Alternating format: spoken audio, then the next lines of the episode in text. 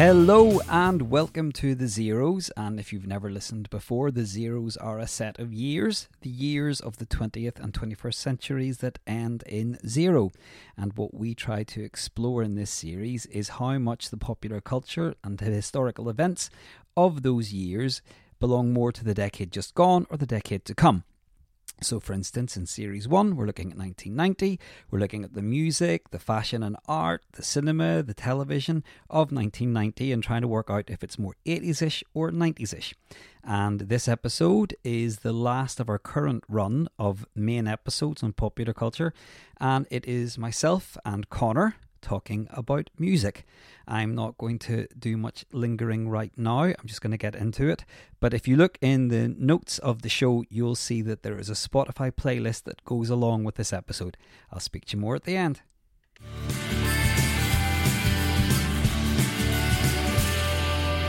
So, Conor, we're going to talk about the music of 1990.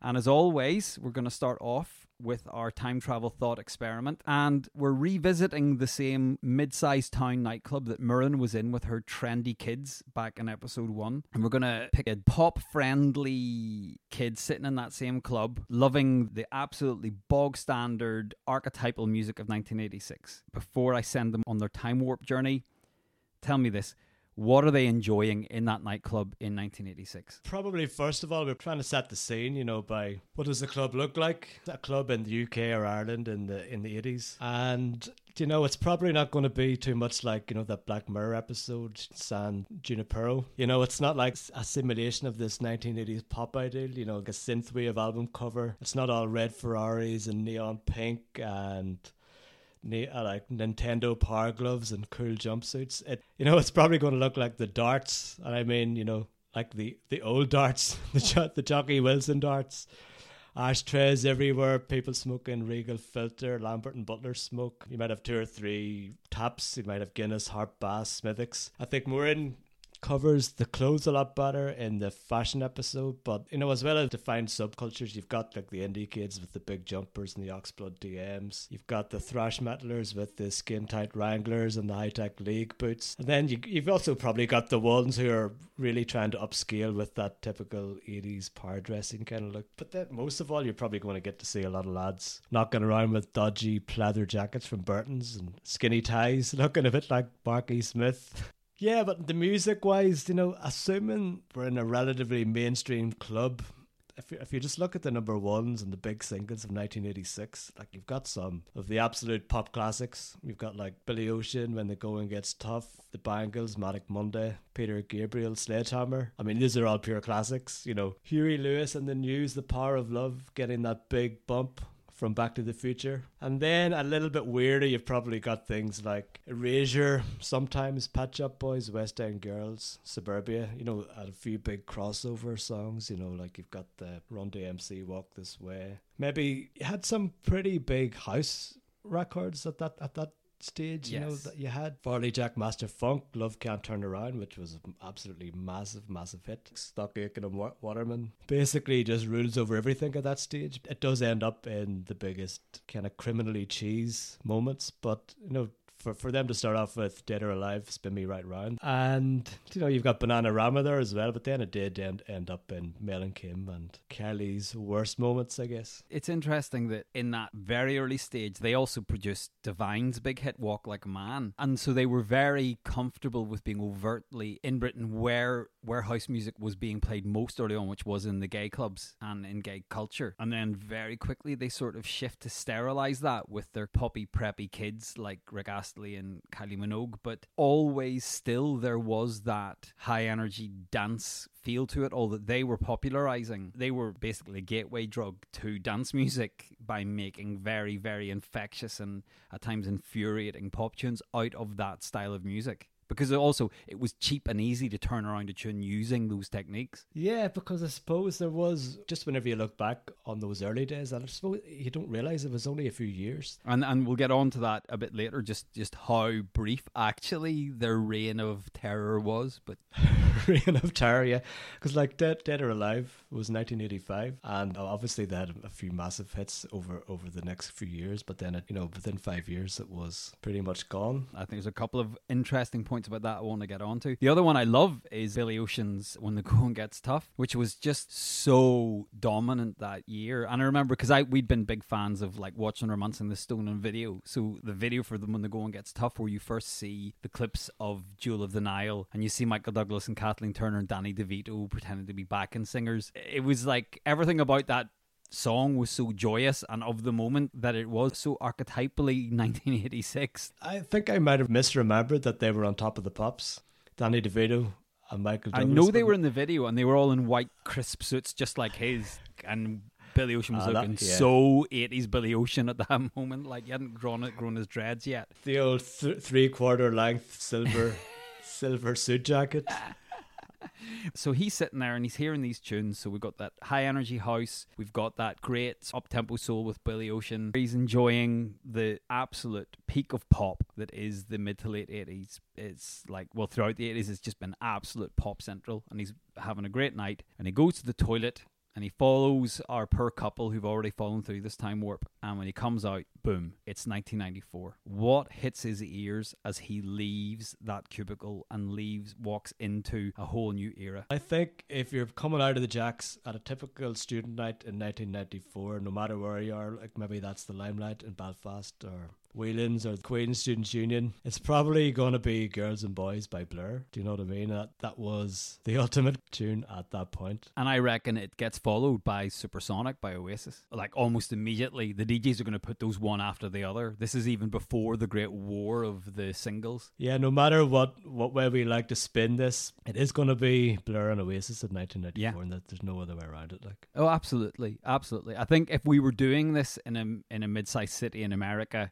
it would be still unashamedly pure grunge. It would probably be Spoonman by Soundgarden or one of the tracks off Versus, which had been out the previous Christmas, or maybe some Judgment Night. But in Britain and Ireland, already at '94, Britpop is coming. If it's defined as that yet, I think it had already been used as a term before then. And Blur and Oasis, even before that country house versus cigarettes and alcohol war of 95 they're already defining what mid 90s music is going to be like and what everyone's going to be talking about young lads trying to grow their hair, you know, bursting their hair to the that side. caesar haircut yeah, that, like uh, Monty Python, biggest dickest haircut.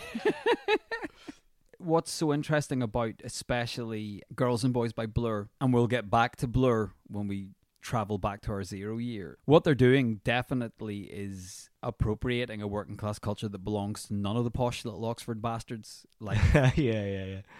and they'll do that. Th- In fact, I think Mockney may have been invented as a way of slagging off park life era blur. Definitely girls and boys as a kind of a celebration of Club 1830 holidays. Everything about the way in which their musical style had changed from being unashamedly baggy jangle indie pop back in 1991 to taking on this more swaggering dance driven organ driven edge that you hear on girls and boys. And, and Murin and I talked about the change of da- Damon Albarn from having a big bowl haircut and baggy clothes in the She's So High video through to like the tracky top and that sort of like clubbing haircut that he's got. Yeah, I think you're absolutely right. He will also be assaulted by the sounds of some grunge tunes. The DJ will slip those in for the grungy kids in the corner, but shit's moving on. It's. I think around that time, you probably remember this yourself. You know, there was a real kind of performative aspect of whenever the DJ played your tune. Let's get up and dance to "Killing Yeah. in the Name,"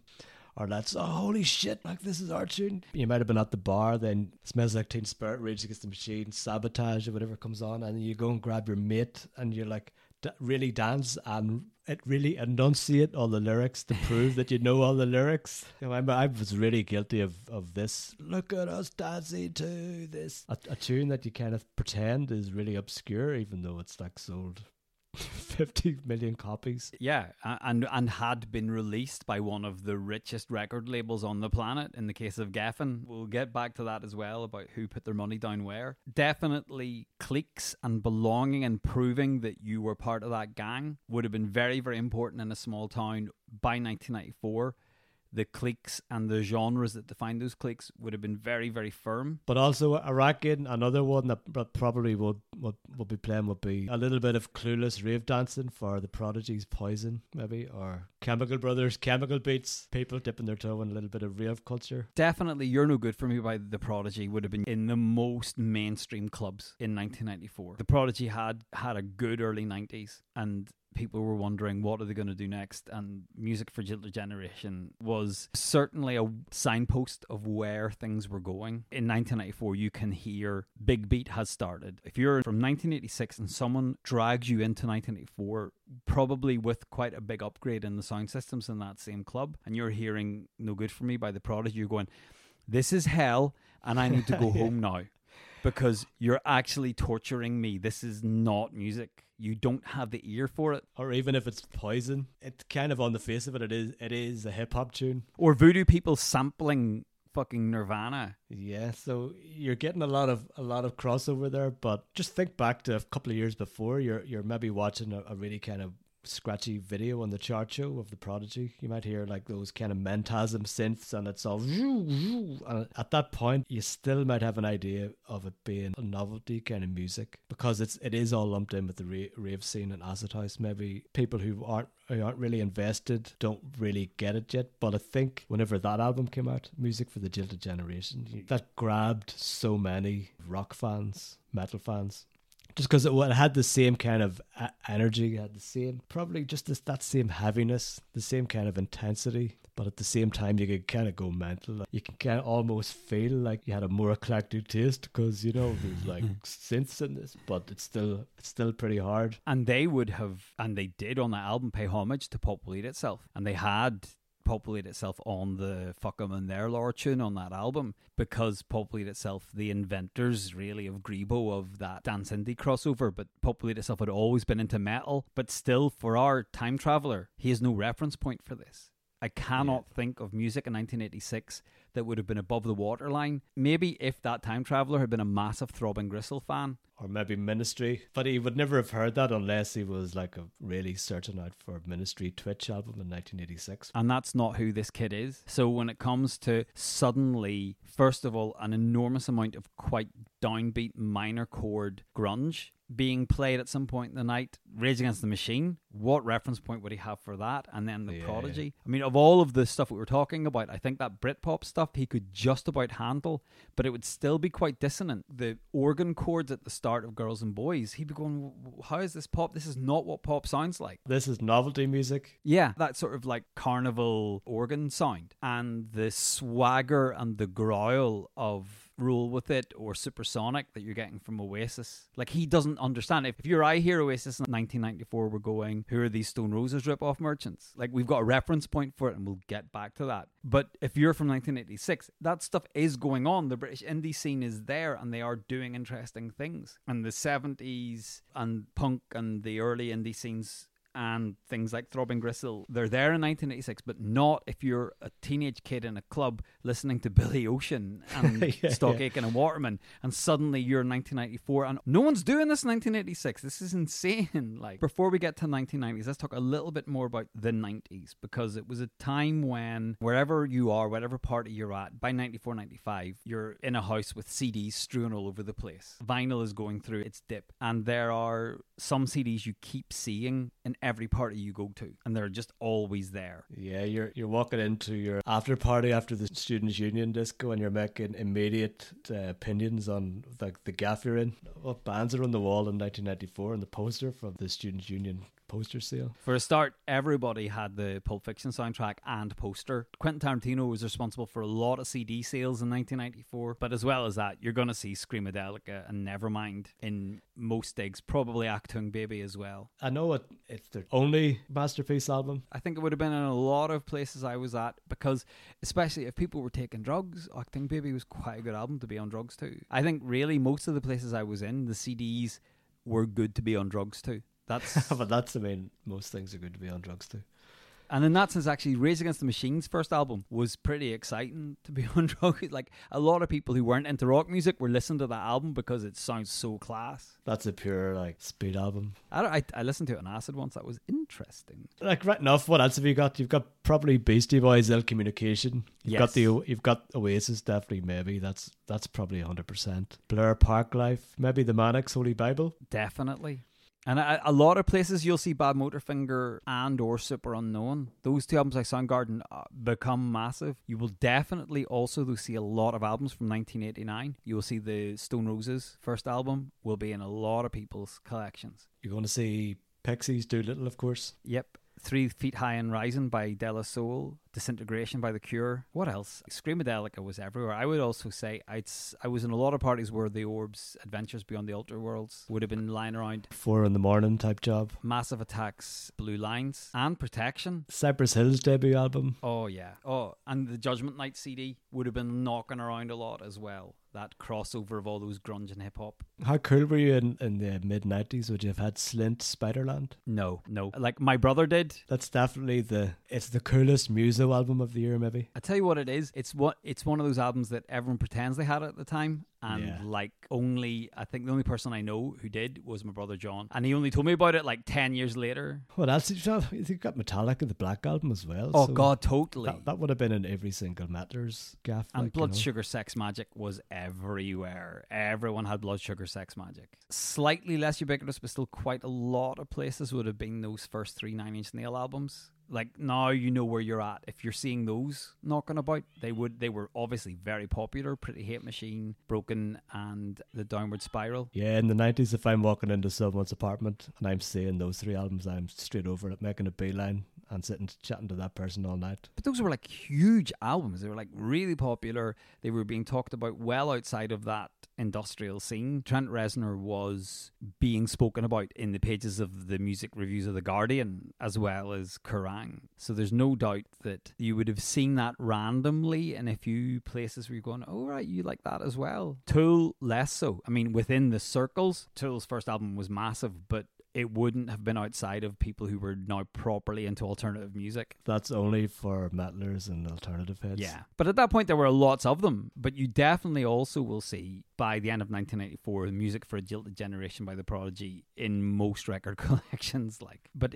here's the thing, and this is where we're gonna finally get to our zero year. What 1990 albums are you seeing? On those tables, what are you seeing that you can say copyright 1990, released that year? Our generation, Generation X, what 1990 albums are lying around in student digs covered in stray Rizlas and tobacco? Yeah, it's funny because, you know, all of the albums we've talked about, there's one omission, like none of them are from 1990. Really? And this is this is what's interesting. Maybe Fear of a Black Planet. Yeah, but then again, it is an iconic, amazing album, but didn't have as much of an impact just for the simple fact that it followed a Nation to Hold Us Back. So maybe it didn't have as much of an effect as you might have thought. You know, like a few other albums, you had America's Most Wanted, Ice Cube. Yet then again, you know, look at the, the other albums like Sinead O'Connor, I Do Not Want What I Haven't Got. But that's not on a student digs. That's that's like in a boomers record collection. That's not on a Generation X record collection. Not on a young Generation X. Not kids who are like 18, 19, 20 and 94. They are not having that side by side with Screamadelica and Nevermind and Rage Against the Machine's first album. It's funny as well because it has it has quite a lot of that kind of cool references as well. You know, you've got Oh, like, yeah. what's it? I stretched upon your grave. With the sort of Hear Drummer Get Wicked backing track to it. Yeah, like it's a proper like almost breakbeat hip hop. But then again, I I think maybe Sinead O'Connor it was just a little bit more considered, and it wasn't as it was just very serious music. You know what would help here? What would really, really help us if somebody had sat down and properly listened to, first of all, every number one album of 1990, and then really spent a load of that time digging into the whole of what was going on in albums in that year in 1990. This is Krister and Dave from Pop Collaborate and Listen, and we are going to see what we think about 1990 as a kind of a nexus point for music between the 80s and 90s. 1990 itself, I think, as we have discovered, because what we're, in, in, if people don't know what we do, we are going back and listening to every single number one album in Yeah. the charts uh, from 1990 onwards. And therefore, we're not necessarily listening to and reviewing and talking about the these big albums that we're mentioning now.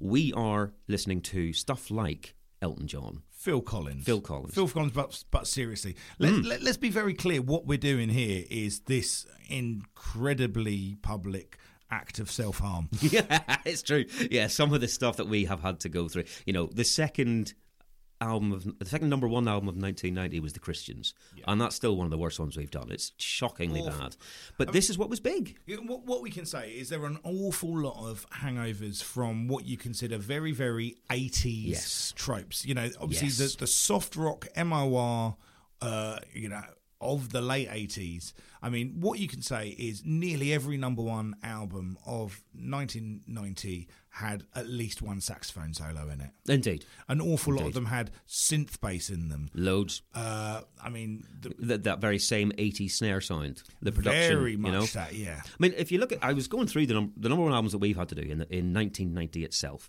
There were 11 number one albums, Mm-hmm. and that you know, there's so few because Phil Collins was number one for about three months. Yeah. and six of those albums were people who were massive in the 80s. So you've got uh, Phil Collins, Fleetwood Mac, Elton John, George Michael, Prince, Paul Simon. Yep. So we are not yet seeing uh, in number one positions new and interesting things.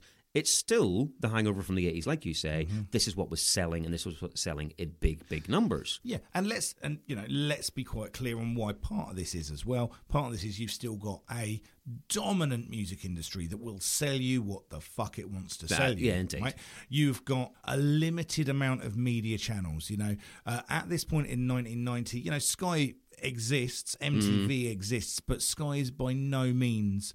Uh, in everybody's home. I, I don't think I knew anyone in 1990 in Belfast who had MTV. Uh, I mean, I knew a few people in the mainland, but you know, um, there were limited ways of finding out about things, and particularly from my point of view, coming from you know a, a, re, you know like a provisional town. I mean, I was in I was in Luton, Yeah. uh, which is you know it's, I was close enough to London, but still Still not London. but still not London. So you know, my access to these things was very much what do my local news agents in my housing estate stock, okay, and it wasn't. It wasn't the kind of the big publications that would deal with other things, and that was the case for most people. So what most people were getting from was you know Radio One, uh, you know maybe if you had a good enough aerial, you might be able to pick up Capital and hear I see. and hear Westwood's show, Right. But, if you you knew what to listen for, yeah. Exactly, but you know, you the, the you were driven by tastemakers, and, Yeah. and and and you did what you could. Yeah, and and so I think that if you look at 1990 as a a midpoint, it is absolutely a, a midpoint between what we saw of the the pop stuff and what we go to. I, I see it as happy, happy, happy in in the late 80s. That mm-hmm. was the, the the smiley face of music into what is commonly viewed as the earnest and misery of grunge. You know, that's really it's, so. There's a, a swap. There's a this is massive generalization, but there's a, a kind of a, a swap between the two. And 1990 sits in the middle as a lot of interesting stuff going on,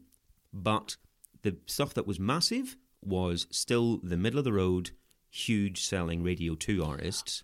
I, I- mean, I completely agree, and that's and that is very very much my journey of it as well. However, I will posit you with this question. Go for it. as well. Yep. Okay, had you been born uh, in 1970? Yes. Okay, uh, and had you become, you know, 16, 17, five years earlier? Yep.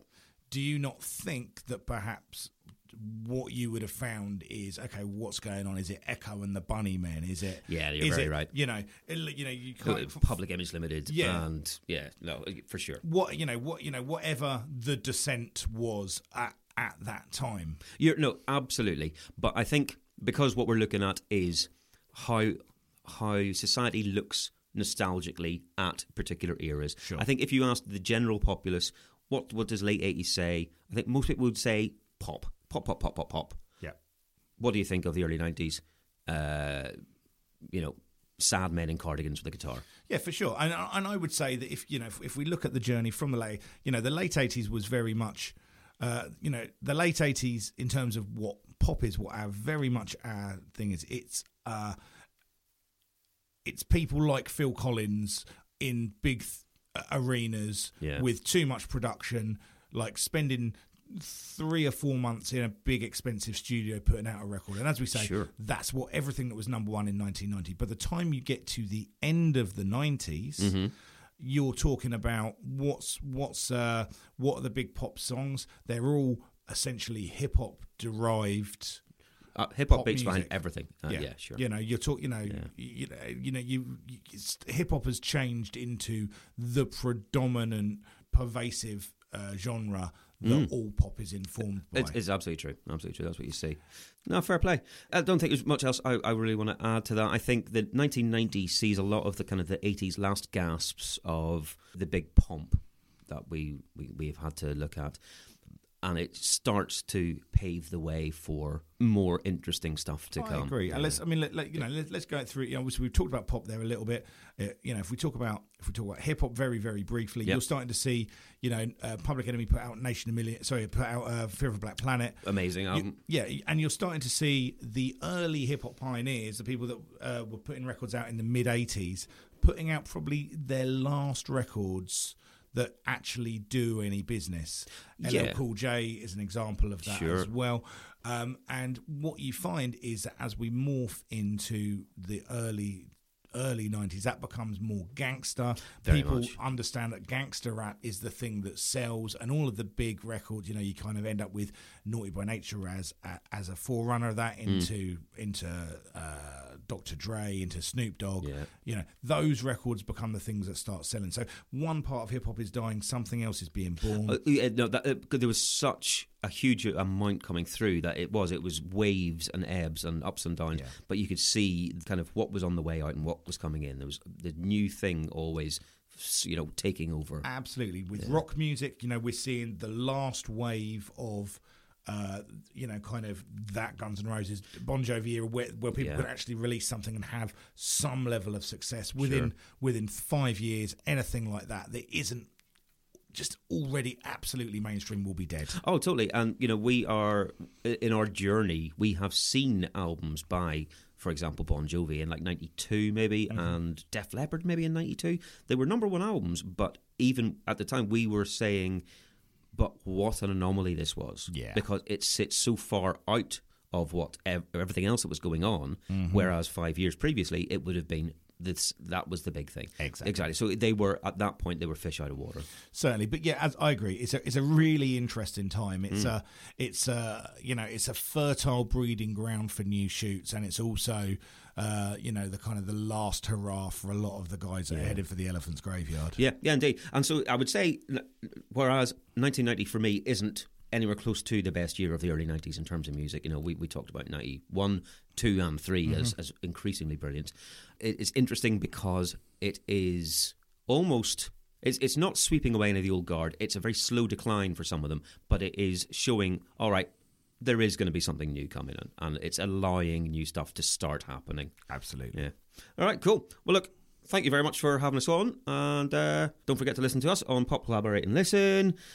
So, Dave, Krister, like, thank you so much. I have to say, before we started this, I was worried that we were kind of stepping on Dave and Krister's toes by talking about this because they'd already done so much about 1990. But what I think really I want to say is if you're enjoying this episode and you're enjoying thinking about the 90s and 1990, then consider this an hors d'oeuvre for their main course. Go and listen to every episode of Pop Collaborate and Listen and it's starting in 1990. If this is getting you curious about the year, and we're really going to be gliding over a lot of what Dave and Krista really got into the weeds of, and it's hilarious and fascinating. And hearing them have to listen to albums as bad as the Christians' second album is deliciously sadistic to enjoy. So, Conor, a lot to think about there. It it really does sound like a crossover year. You know, like when it comes to albums like Phil Collins spending most of the year at number one. That's the problem. A lot of times, you know that that saying, "History's written by the winners."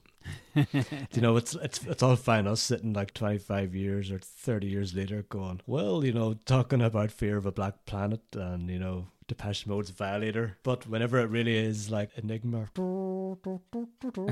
and like, yeah, and Phil Collins with like horn set, massive synth horn sections, and like an album mostly full of crap filler with a couple of big hits. In 1990, I was 14, you were 12. We weren't buying records beyond birthday and Christmas. The people who were buying records were baby boomer bank managers. And that's, I think, what, what is so interesting. Certainly below and creeping up above the waterline in 1990, you have some interesting albums. And certainly what's happening in hip hop with gangster rap and with the Bomb Squad and what Ice Cube is doing once he leaves NWA, that obviously by the end of the 90s is going to be everything. But in 1990, it is middle aged men who know Eric Clapton who are getting number one hits for most of that year. But what I think is interesting within those number one albums of 1990 is Sinead O'Connor's I Do Not Want What I Haven't Got. And it definitely wasn't cool by 94, but it was very, very popular and it was very, very good.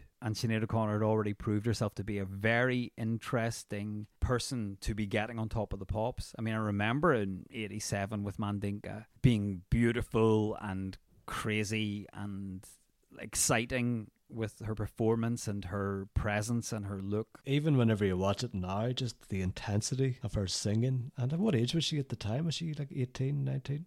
Nothing Compares to You is the first real single of the 90s. It was released on the 8th of January 1990 and it immediately was everywhere. It was the biggest single of the year almost everywhere in the world. It was so compelling. The video, the minimalism of the video, just her, almost nothing but her head visible for most of that video, and the tear coming down her face, and the minor key bleakness of the drone of the backing synth and just everything about it did come in and say there is a new decade here. I really feel that. I remember feeling that when I saw it on the chart show as the oh this is the new release that week. Probably eh, because it was so different from that, you know, that that Mandinka, that kind of punky, you know, her her her appearing with you know the DMs pulled up in the skinhead and the you know the bomber jacket and there was just a real Yes. kind of energy about that but even though it was a still a beautiful song really catchy but there's just something so so unguarded That album, which you know went on to be at number one, and I remember hearing at the time. What I remember was that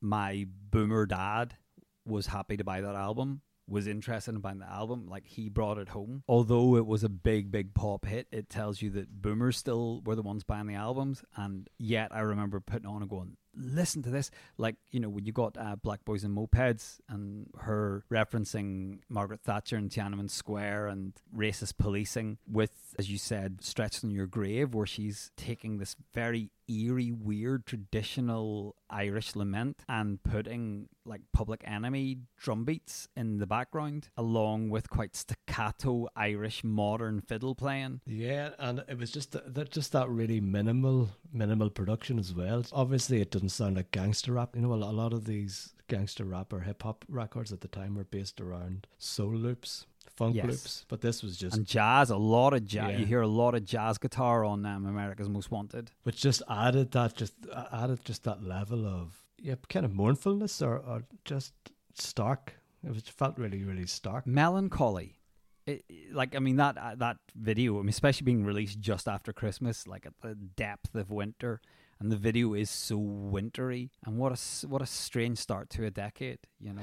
but but yes, when it comes to those albums of 1990, if you do listen to the whole series, you're going to really enjoy their two part special at the end of that first series, where they do their own personal selection of best ofs. they deserve uh, to talk about their favorite albums after listening to the the nonsense that came before a Fleetwood Mac album without Lindsey Buckingham, absolute dross. The Christian sophomore album, I think I think possibly their last absolute garbage. Now they got some cracking ones in there, like George Michael's Listen Without Prejudice as well. But again, total bank manager album. What was really interesting was how many of the albums of 1990 that they talk about that really are the precursors of Nevermind. So Sonic Youth's Goo, Pod by the Breeders. I would say not so much Bossanova by the Pixies, which is like one of my favorite albums of all time. i it's my favorite Pixies album, but it's pure surf guitar. It is not the verse, chorus, verse, loud, quiet, loud of Doolittle from '89.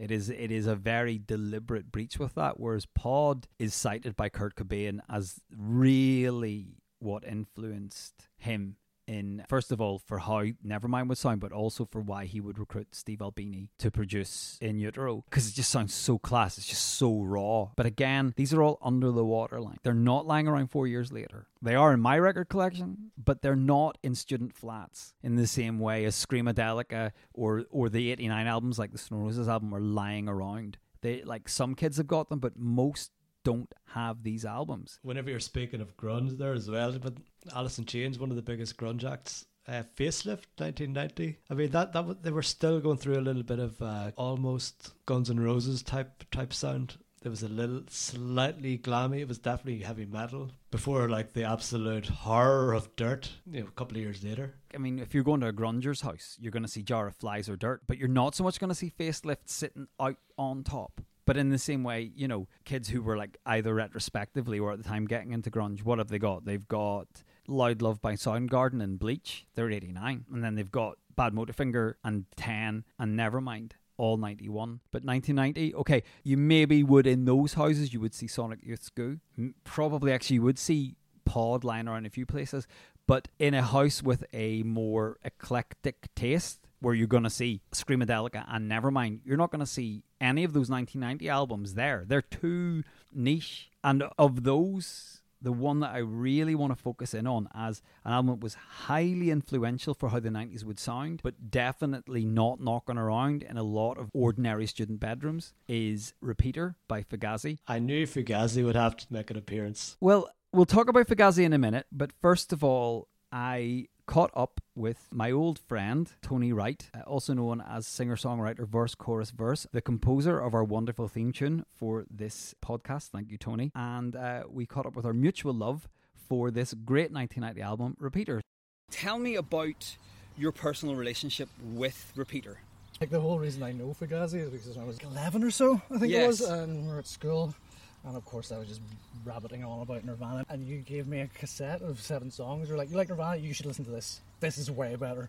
And, and you were so right. Fugazi was a word of mouth band. Yeah, and that was because yeah, that would have been 1993 for me. Or, Yes, like, yeah, it would have been yes. 93, like whatever, 92, 93. So then I remember hearing that and going, "Whoa, this is far more advanced than anything I've been listening to, like, but more exciting as well. You know, on a musical level, on a cerebral level, on just like just everything about it. Just like the cover was so cool. Just like there's a dude that's like on his head. that looks hectic. It just looked like a very very fun time to be a part of. And then Repeater is just like yeah, they had obviously with seven songs. And then the Margin Walker EP, Yes. whatever, it went on to be 13 songs. They were still kind of like working on that and working it down, but it's so exciting. It's like being in the lab with them. Yes. And then whenever like, uh, and then Repeater comes out, and you're just like, holy shit, they did it. Yeah, they yeah. Got the, they, they cracked the formula. I'm thinking about turnover and like just thinking about it now as we walk. I'm literally getting shivers down my spine thinking about it. You know, it's the su- it's the subtleness Yes. of just the, the and something so simple as using the, the volume knob on the guitar yes. just to bring up that, that little drone. Uh, It's- yeah. it just lures you in.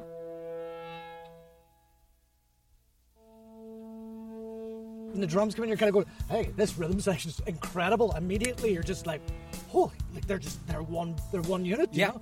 like just like a, rhythm section should be.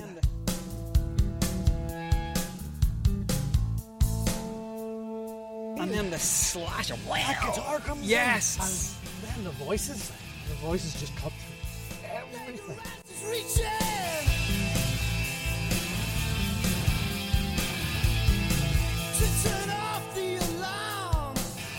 And, and I like, I, it's, it, as you said, you know, Margin Walker and Seven Songs had the precursors for this, but no one was expecting this. No. no one was expecting, and it, it, I think it did land like an alien within the existing music scene. Sounds amazing. Like, Yes. it sounds like it sounds like a more modern record than Nevermind, and it's older than Nevermind. Yes, Like, yes, you know, like I, like it's Nevermind's still a good album and everything, but it definitely sounds like 1991. Maybe that's because it's saturated in 1991. I don't know, but um, but Repeater, I, like you could put on Repeater now to someone that hadn't heard Fugazi, if such a soul exists, and they would and they w- they wouldn't be able to immediately. They wouldn't be able to go. That came out in 1990. Yeah. there's there's no way. Repeater by Fugazi. If you haven't listened to it, please, I hope this convinces you to do it. Tony, thank you so much for taking the time to talk to me today. Thank you. Thank, thank you for introducing me to Fugazi all those years ago. I this is the least I could do. I, I am glad to know that I was one link in the chain of the Fugazi word of mouth. so big thanks to Tony. It was great catching up with him. And again, thank you for our brilliant theme tune. And I think we'll be catching up with Tony again before the end of the series. But Conor, Repeater by Fugazi, I don't think that was the first Fugazi album you ever heard, was it? I think I was a bit of a late starter. I think I just got their 1995 album, Red Medicine. I'd be going through Kerrang, Hit Parader, and they were always this band that really stood out as having this, like one of these bands that's like a real ideal. You always just remember that this is not a Fugazi t-shirt, t-shirt. No merch allowed. The no merch, even the song, uh, merchandise and repeater, you are not what you own. So it's just at that really early time, it's just in amongst all the kind of the heavy metal bands I was listening to, you just even had at the age of me being 12, 13, 14, there just seemed to be something a little bit elevated about their mission statement. So that was the first thing that got me. It, it didn't really grab me that much, but it was always something that was always in the background.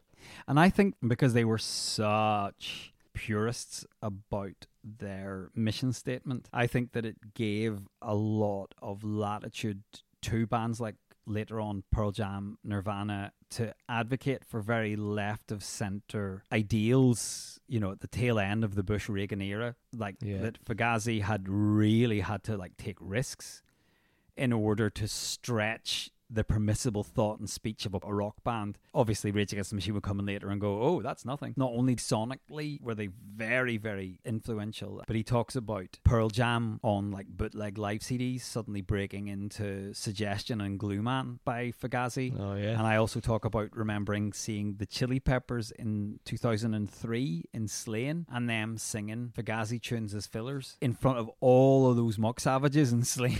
Chili Pepper fans in the early noughties, and they're singing Fugazi songs to fill the time. I went to see the Chili Peppers in Glasgow around that time, and I actually sneaked in. Me and my brother sneaked in, and they were playing songs. I think were they playing songs from Red Medicine? Yeah, yeah, I can't remember the name of the tune. I was kind of going, "Is this happening? Are they I know. actually doing this?" But I think it might have been Forensic Scene. Yes, it was. It was. But going back to Eddie Vedder singing Glue Man at the end of a tune, Fugazi were the band that all the bands everyone was listening to were listening to. There's no doubt about that. They were so fucking at the top of their game with regards to their musicianship, the composition, their production, everything. That all of those bands who were getting advertised on primetime television, like Soundgarden, they were listening to Fugazi. They were referencing Fugazi. Yeah, and ev- even though obviously Minor Threat, they're such an iconic band and they're such an important band, but what a massive leap, really, from that hardcore to the, the kind of dub influences. But here is an interesting thing. I would say of all the bands that get big by 94, the most inarguably 90s bands, as in the vast part of their output and their and the biggest, most important part of the influence happening in the 90s is Fugazi, and it starts with Repeater. Really? I suppose their last album was 2001, wasn't it? 2001, they release their first EP, seven songs, the same year that Pixies release Come On Pilgrim, which is a mini album, really an EP, it's eight songs. But the Pixies then go on to be very, very prolific. You know, they're like one album a year from 87 to 91. Fugazi take two years to release another EP, a six track, Margin Walker. Their first studio album is Repeater in 1990. And as Tony says in that clip, the first two albums are them in the lab, them experimenting. There's some pretty second rate songs by Fugazi standards on those two EPs. And yet Repeater is just a blistering declaration of we've we've found the groove. And then they go from there to Steady Diet of Nothing and then the absolutely amazing double whack of 93's In on the Kill Taker and 95's Red Medicine.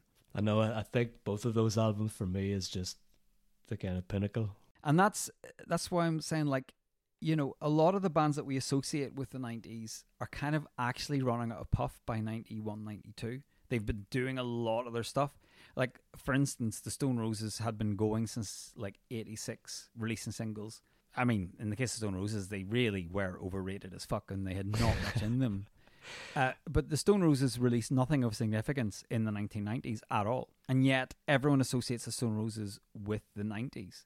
And again with the Happy Mondays.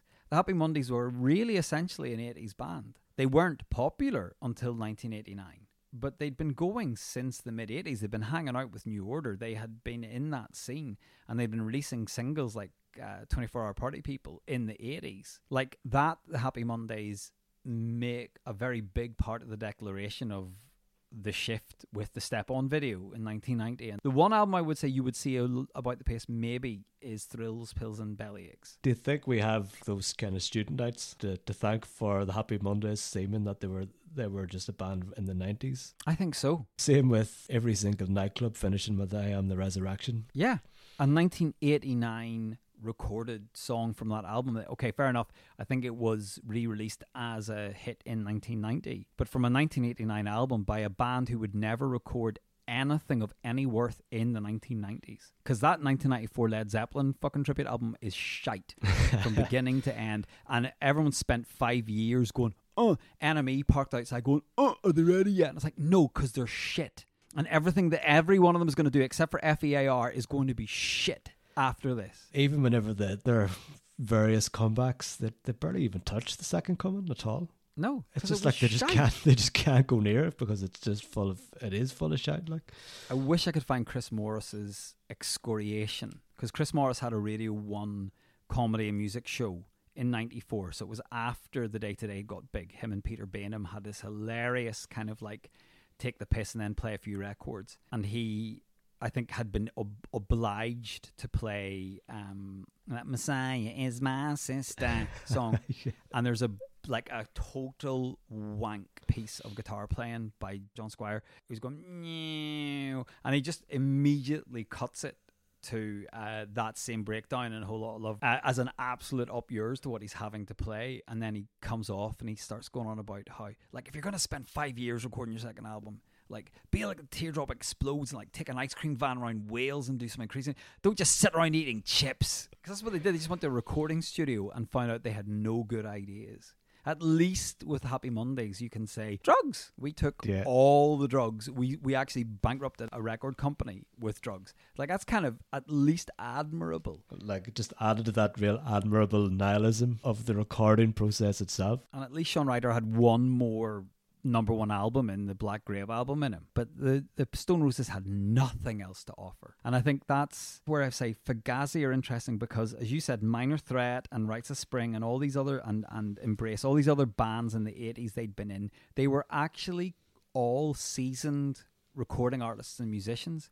And yet, this thing they're all remembered for is a almost entirely 1990s phenomenon. Of all the things we can say from 1990 that are archetypally 90s, I would say Fugazi's Repeater as a culmination of what they were all doing in the 80s and the path they were going on. The moment where they make a declaration of intent that then completely dominates a certain set of people's understanding and appreciate his music in the 90s. It's a 1990 album. Yeah, it's funny. I remember I think a couple of weeks ago you sent me the video. What what's the air video? The All I Need. All I need and it, there's like a pan around and it's all it's like this kind of a cool. I think what was that 1999 2000. So I think I think at the time you know the video was this. It's is, isn't it almost like a, a, a US suburb suburban teenage bedroom Yeah. And it's kind of panning around and you've got like I think Fugazi repeater poster is the first thing you see and it's almost like you know it's like a real kind of nostalgic melancholy type song obviously from these kind of uh, sophisticates from Paris or whatever but it, it's just like a little snapshot of what would be considered a cool American bedroom. So you've got Fugazi repeater you've got like a Nine Inch Nails like Air at the at the time obviously they were like dance music considered electronic pop music or whatever but they were still kind of latching onto that kind of really cool what they considered like a cool signifier of, of the early 90s Yeah. Let's move on to Trent Reznor because I know Pretty Hate Machine was released in 89 and was a big hit as was also in 89 The Real Thing by Faith No More but they were both releasing singles from those albums in 1990. So I remember certainly the UK release of Head Like a Hole would have been 1990. And Epic was 1990 in the UK release. It was like on the chart show in 1990, the video for Head Like a Hole. And obviously, Epic by Faith No More was like a big early 1990 hit in the UK and led to one of the great live albums of all time, which was an album I would have seen a lot in the 90s, which was uh, You Fat Bastards, Faith No More live at the Brixton Academy. But that was like much harder music than grunge. That was, uh, maybe because it was more comfortably adopted by metalers. I mean, Faith No More were a band that straight up metalers loved in 89 90 yeah there was no question. But because then uh, at the same time you have like big big jim martin. Like he, he was like a, an absolute metaler even though a,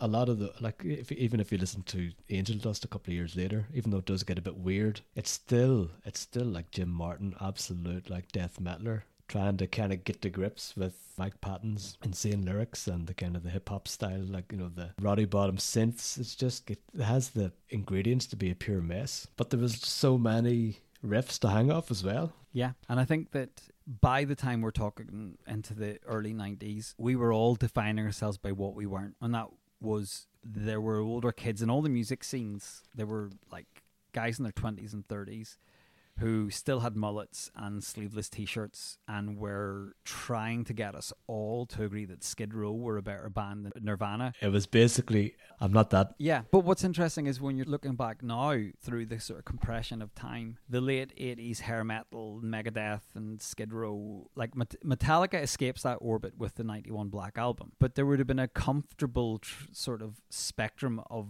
listeners who would have had Megadeth and Slayer and Metallica and Skid Row and maybe even some Motley Crue records. And famously, Motley Crue influenced Metallica in their choice of producer for the Black Album. Very quickly, there's a we're not that.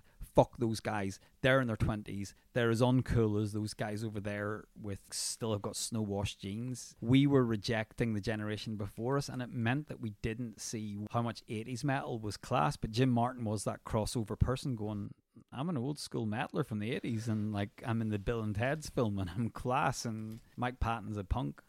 I'd say that would have been some absolutely weird as fuck first few meetings by the two of them. Like even Chuck Mosley, like the original singer, would have been definitely a little bit very left field kind of a singer. You know, almost that like bit bit of a rapping, bit of like almost spoken word and out of tune singing. But then then Mike Patton coming in with his like wine, and like mm. that really weird wine that he had. Like you can yeah. just imagine Jim Martin just looking up, going, "What is this kid on?" What I do think, if we say definitely albums do not endure from 1990 into the 90s, the singles, the singles are amazing and they really echo. And I, as I said, starting off with Sinead O'Connor's "Nothing Compares to You" and that same month, Beat International's "Dub Be Good to Me," but also in that very first quarter of 1990, you've got "Enjoy the Silence" by Depeche Mode by Easter, you've got Adamski's Killer and Love Shack by the B 52s, which I know you despise, but will fill floors throughout the 90s. I cannot. There's there's there's Love Shack, there's there's REM, it's the end of the world as we know it. Birdhouse in Your Soul you hate as well, oh, which Jesus. is another 1990 album. Oh, that that actually brings me out. hives, but also, more importantly, Easter comes and you get by then you've had Hallelujah with the Happy Mondays and that brilliant Paul Oakenfold remix. And then you have Step On just after Easter 1990. And you've loaded by Primal Scream. And they just. Is EMF unbelievable? Is that 1990? That is towards Christmas. That's that's they debut on the word that autumn. Jesus, the so word. How 1990s can you get?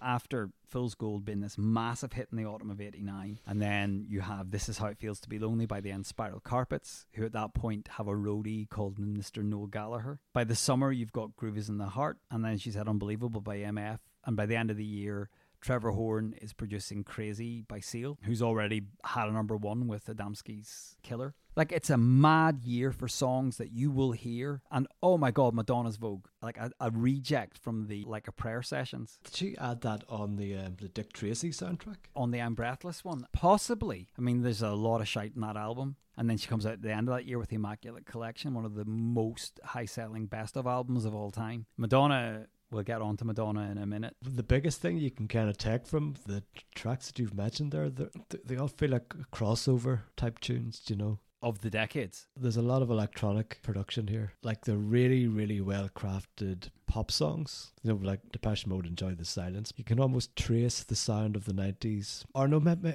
maybe it just feels like the end of the 80s. I don't know. It's, it's hard to say because they're all really, really sumptuously produced.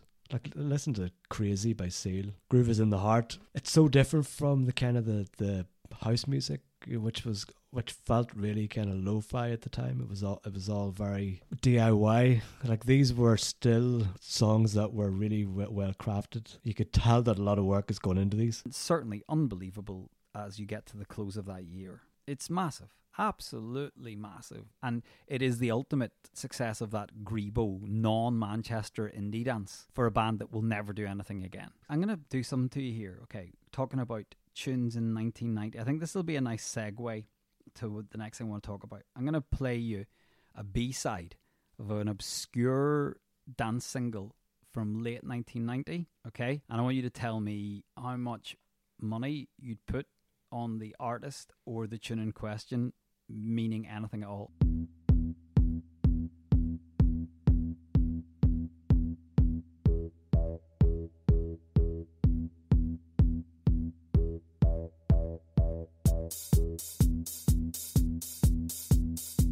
Okay, so so far so standard acid house, yeah? Yeah, I mean it's still a little bit of acid here coming in. Yeah. So okay, I'm not going to tell you yet who who this was, okay? But how much money you put on this guy for the rest of the 90s? Like where where would you place an artist like this doing a thing like this?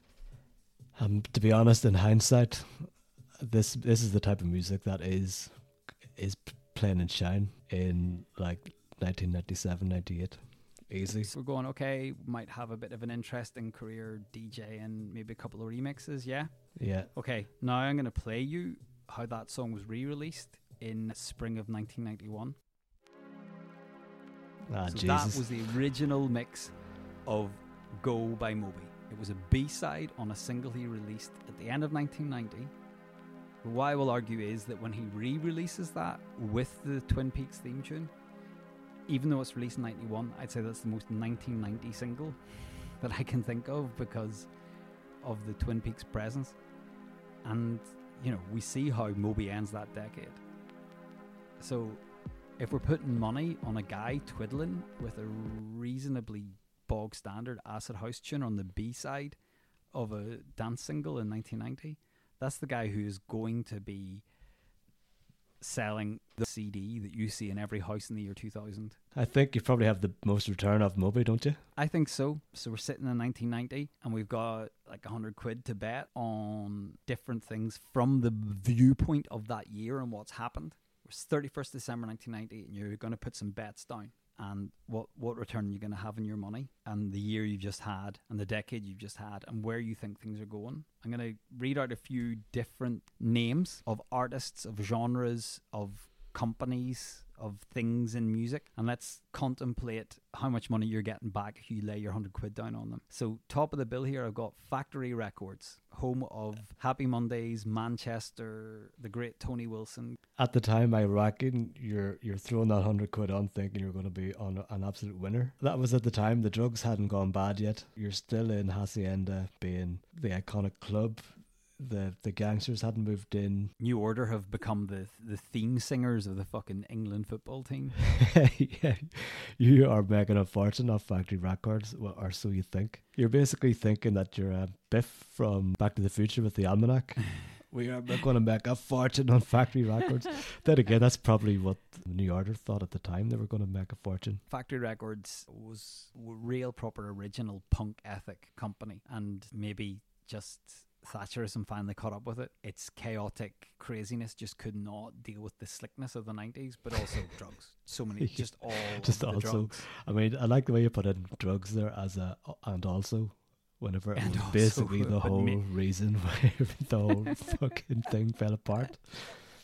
So next on the list, in a similar vein, I've got Stock Aitken and Waterman and Pete Waterhouse Limited Music. Like they they have been very bankable. I don't know. I don't even think you need hindsight here. I think in 1990 you're going five years done. We're done. But also, actually, interestingly, for 1990, their most bankable star, Kylie, gets one number one with them, and that's a cover version of Tears on My Pillow, which is associated with her movie. I would argue that the best songs Kylie recorded with Stock Aitken and Waterman are Better the Devil You Know and What Do I Have to Do. Neither got to number one. And this is a woman who released far poorer songs and got to number one with them in the late 80s. And she parts away with them soon after. I think at this stage, you know, five years at the top depends on what way you look at this. Top five years of domination, you might think you get your money back, but you're not really. You're not going to be thinking you're going to get another five or ten years out of these chancers. Well, uh, following on from that, what are you putting down on Kylie in 1990? you're putting nothing on Kylie at that point, I think. And you're a fucking fool. Yeah. If you get to 99 and you decided to put nothing on Kylie, you were crying. Had she had she even left left neighbours at the time? She'd left Neighbours, but I think she was still with PWL Records into like 92, 93. But what she does to reinvent herself and how she becomes second division Madonna, especially in the gay scene, is a work of genius. What she becomes, if you got your money on Kylie, and as you said, you probably wouldn't have, you'd probably gone, well, that's got to not last much longer. Yeah, because do you remember her movie, The Delinquents? Yes, which is where the tears on my pillow comes from. Was basically, oh, what's she at, man? You know, the tabloid thing of OMG, Kylie Minogue is wearing leather jackets. you know, just the pure daft. W- w- where does it land? She's hanging out with Nick Cave by 97. The cool kid singing murder ballads. Do you remember Nick Cave doing his uh, spoken word tours? He does often read I Should Be So Lucky as one of his pieces. So I would say you're sitting in 1990, you're thinking the Kylie thing must be over. You've no idea her capacity for reinvention, and you'll cry. But on 31st December 1990, you're thinking, nah. Yeah, you're like this. the guy, the guy who lost all the Bitcoin in his hard drive. That's that's what you'll be feeling. George Michael, Listen Without Prejudice, is critically and commercially massive, and he does have a good 90s up until he gets caught with a man's penis in his mouth in a toilet. but then, even after that, I mean, he comes out with his best song. Fucking in, oh, outside. outside. Well, I mean, it's a personal favorite. Like, I'm not, I'm not saying it's, it's his objective best song, but I mean, it.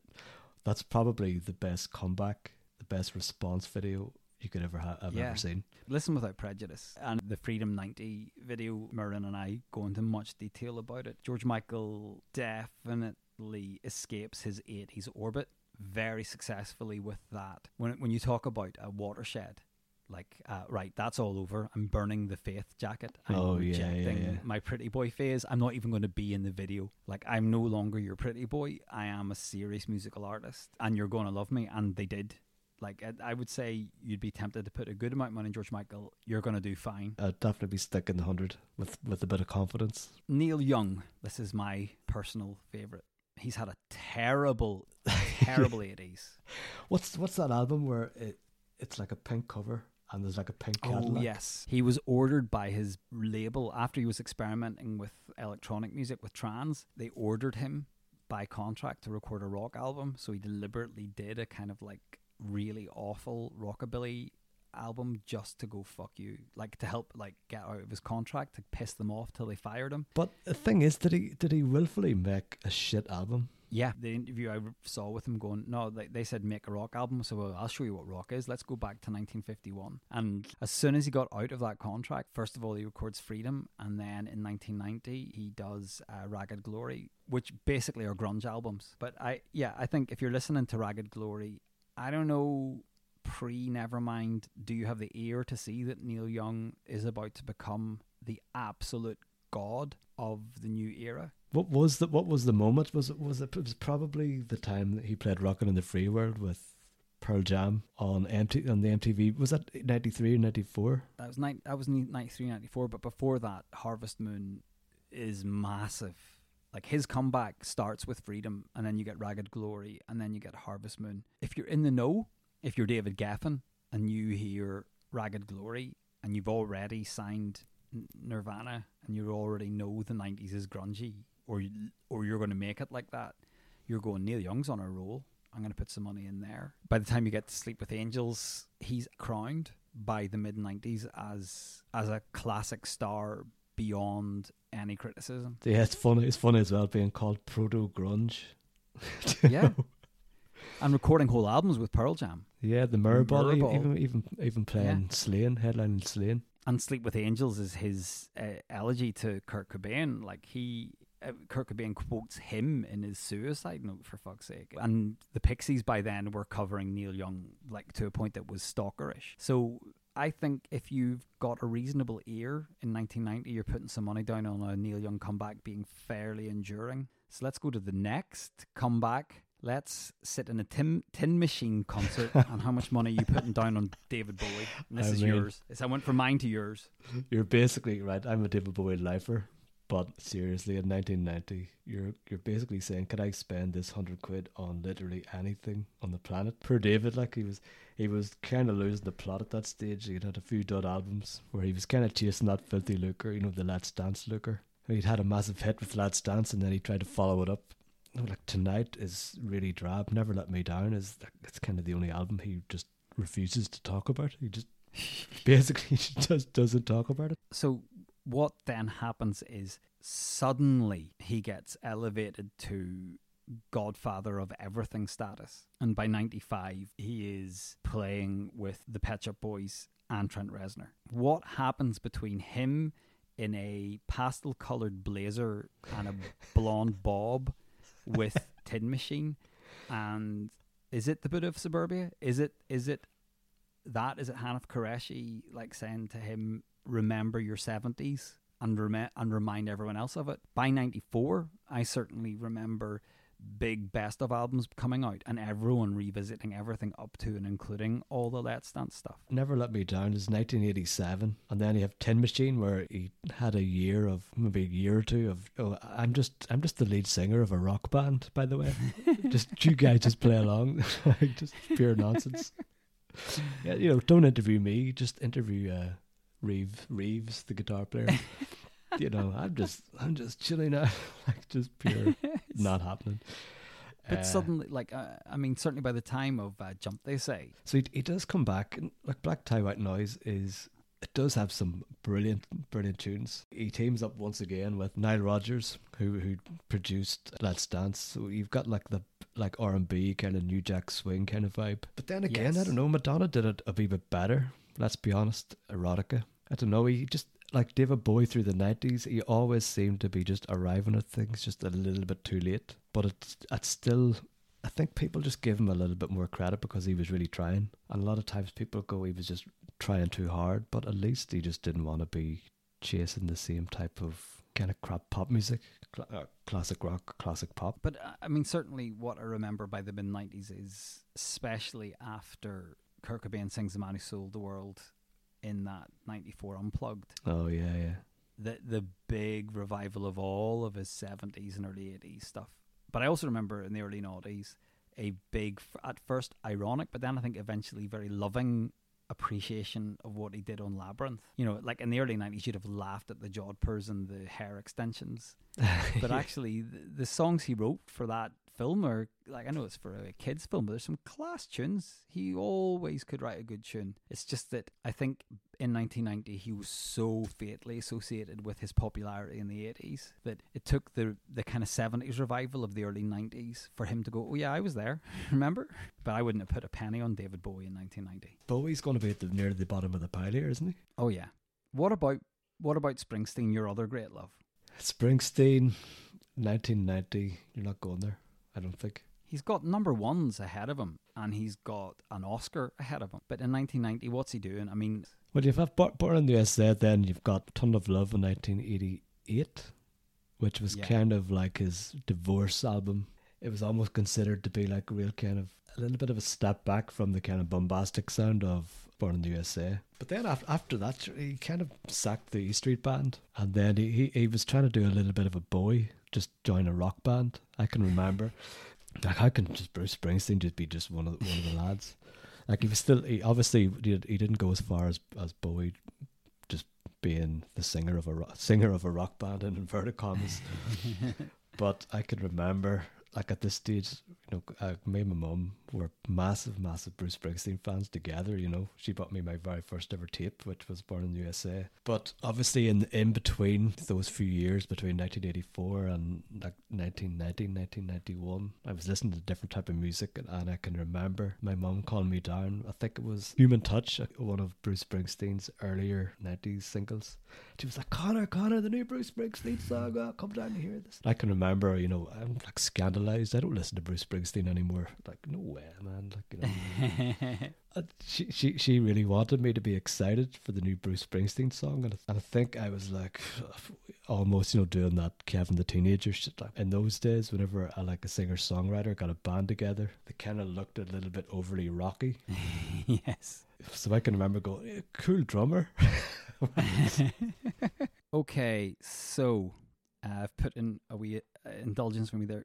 Kate Bush, she's just had quite a big album with the sensual world and i'm thinking eh, she's you know maturing got more in her. You're going to put much money in kate bush in 1990 i think this woman's work comes out in 1990 like is and is a big hit in america or love and the anger. Like there's songs from my album that are big american hits. I don't know. I just, she just didn't have the same commercial value as uh, bruce springsteen neil young madonna george michael. You put money in kate bush you're fucked like you put money in Kate Bush and you get a 93 album and then pisses off mm, like for for 12 years. I think I would put a few quid in Kate Bush and not feel too bad when I got burned by that and not be that surprised. But I like Sensual World. I remember being impressed by the music on that album and thinking, "Oh, here she goes," but she burns out real quick. One but more album, but th- but that's more like um, you're you're you're putting the money on, and you feel good that you put the money on.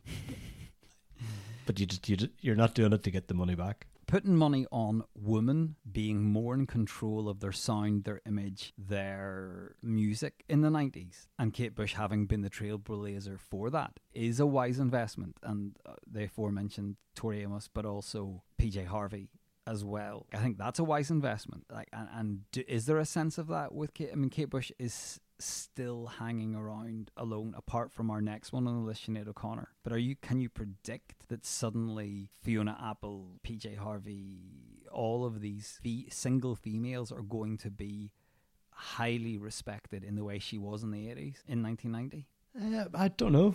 It's hard to say but I think Sinead O'Connor you're definitely be- you're definitely throwing the 100 on Sinead O'Connor easy after nothing compares to you Tell you what Sinead O'Connor's going to do with that hundred quid. She's going to stand on Saturday Night Live and rip it up. rip it up with a picture of the Pope on it. Yeah. She, and and you're going to toast your burning money with a well Yeah. done, well done. Go on, rip it up more.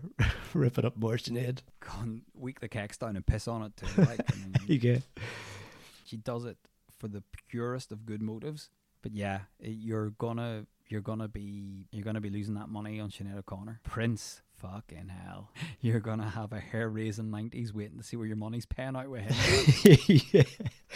I don't know. It, it's to be worse than watching like those Bitcoin bloody uh, so those, oh, bit, fuck, bit, tho- those uh, Bitcoin graphs. Whoa, Jesus, what's he at now? Yeah. What's he, what the fuck's he at now? Jesus Christ. Certainly, like if I put my if I'm in, in a 1990 going, okay, another number one album, Prince, terrible film, another number one album. I'm gonna be getting into late '91, going, oh, there it is. I mean, Diamonds and Pearls, what a fucking album. And even then, you get as far as like '94, and could this could you be the most beautiful girl in the world? Going, this is great, this is great. What the fuck? Why are you drawing on your face? What are you doing? What? Stop! What? What the fuck?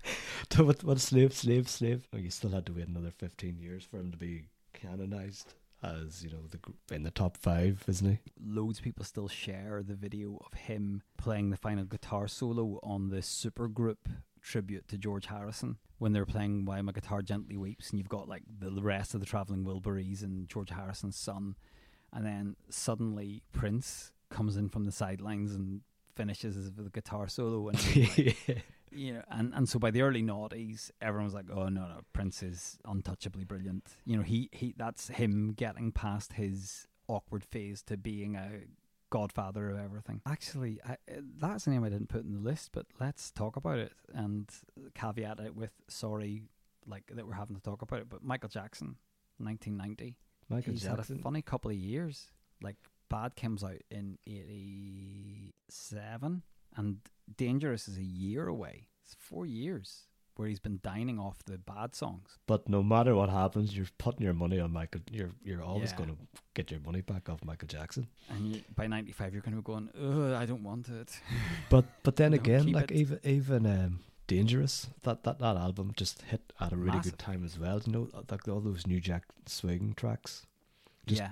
absolutely landed. Just even before Madonna, Yes. before Madonna started using like Shep Pettibone and those kind of records. Then obviously David Bowie was a wee bit too late, as always, in 1993. With but I mean that that's a far better album than Bad. Yeah, but um, it's interesting. He does he does last the nineties quite well. I mean, he gets Christmas number one ninety five. He has a good nineties. He keeps going. You're gonna be glad you put the money on him, and then you're gonna go and have a shower and give it away. yeah, yeah, yeah. You're definitely you're you're not you're not keeping that money. I'll get on to Madonna in a bit, but I'm gonna jump across the Atlantic. Happy Mondays. You're putting money in the Happy Mondays, like, and you're, you're, gonna putting you're putting money on them, and you're you're you're crossing your fingers, hoping that um, Shaun Ryder's not going to spend it on the worst coke he can find. and he will. It's funny, like I, I should put as a subcategory here. Shaun Ryder is a good bet. Bez is a good bet if you're looking for hilarious TV personalities. yeah. but the Happy Mondays as a band, you're listening, going, "This is so fresh, this is so interesting." These like kind of white boy dance act, like everything about them is so exciting, and you're wrong. They have nothing else. They have nothing left. The next time you see them, they'll be playing Judge Fudge on the Word, and Shaun Ryder will be calling Julie Burchill a slag, and Yeah, it's yeah. over.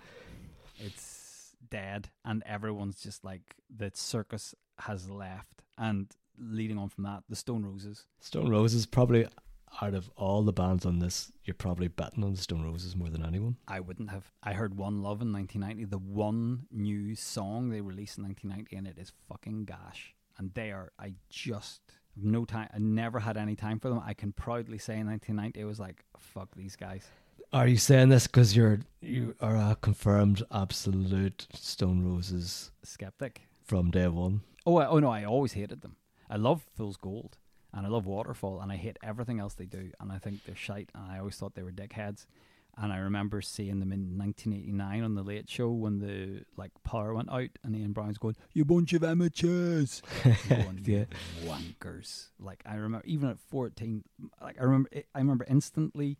First time I saw Happy Mondays properly was the Wrote for Luck video where they're like off their heads on the hacienda and going, "That's the coolest thing I've ever seen. This is fantastic."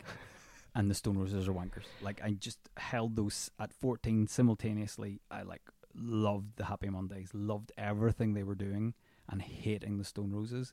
Doesn't matter. Either bet would have been a foolish one. They were both going to burn you, Yeah. Just for very different reasons. The Happy Mondays were going to burn you, and you were going to thank them for it for doing it so cool. Like, oh, that was really cool the way you r- totally busted me. Yeah, they're like the, the Happy Mondays was a bit of a KLF burn the million quid. Oh yeah. They were just yeah.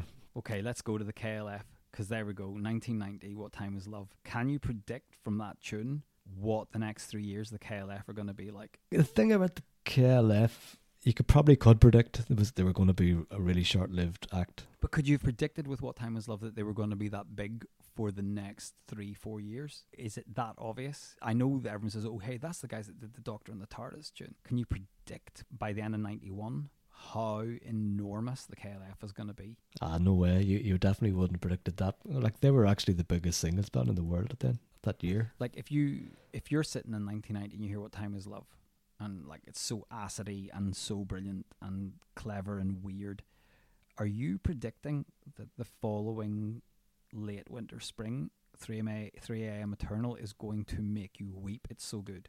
Are you predicting that when you hear what time is love that it's just going to be everything and they're going to be everywhere? I think I am, even though I might be Yeah? just pretending to be uh, on hindsight here. I'm fully gung ho with the with the KLF then. Okay. If because you're probably backed as well with the, with the manual how to write how to write a number one. Ah, yeah. Certainly, what you're not going to predict is they're going to burn your hundred quid if, with if, another. if, yeah, if if you're following the form, if you're if you've got the the pop racing post and you've got like your hundred quid and you're following the form, going, these guys have actually written a, a, a manual how to do this. So Fair yeah, enough. you're you're you're sticking your money even if they do But- burn it on a. On But at least Shaun Ryder didn't mean Shaun Ryder didn't mean to burn it in a crack pipe. They're literally going to go, oh, thanks for that. We're going to burn it. Let's jump back across the Atlantic. Herself, Oil Madonna. Madonna, right? Absolute flawless bet, really. She, I think Madonna had a, a pretty f- flawless 1990s. I know, like you rate erotica musically, but she got a lot of slagging for like getting her bum out and like like wearing Gaultier underwear while she was pretending to like do things. Like she she did become a little bit of a joke. There was a spitting image sketch where like some Sun reporter shouted at her, um, "Oi, Madonna, don't get your tits out!" Like yeah.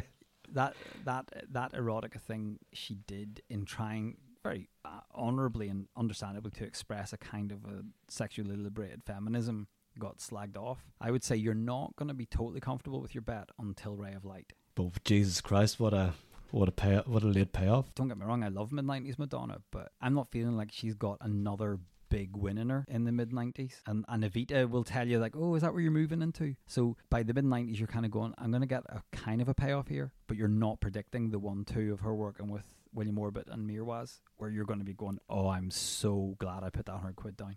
I know, but, but remember, we are sitting here in 1990 with no hindsight. 1989, like a prayer, then 1990, Immaculate Collection. I would still say if you're saying right, okay, all these bets are being put down in 1990 for a 99 payout. You're thinking by 95, oh, I was going to do better there. Uh, but you're going to find out she had such an amazing second act in her. Like, Yeah, so you know, so maybe flawless was a wee bit of an exaggeration there, like, but you're you're definitely like uh, slapping the racing post against your fucking thigh in 1998 for uh, yes, Ray of Light. Who knows? She's coming in. And is Madonna coming back around the way? and it's Madonna, it's Madonna, it's Madonna. Fuck, she Um, does it again.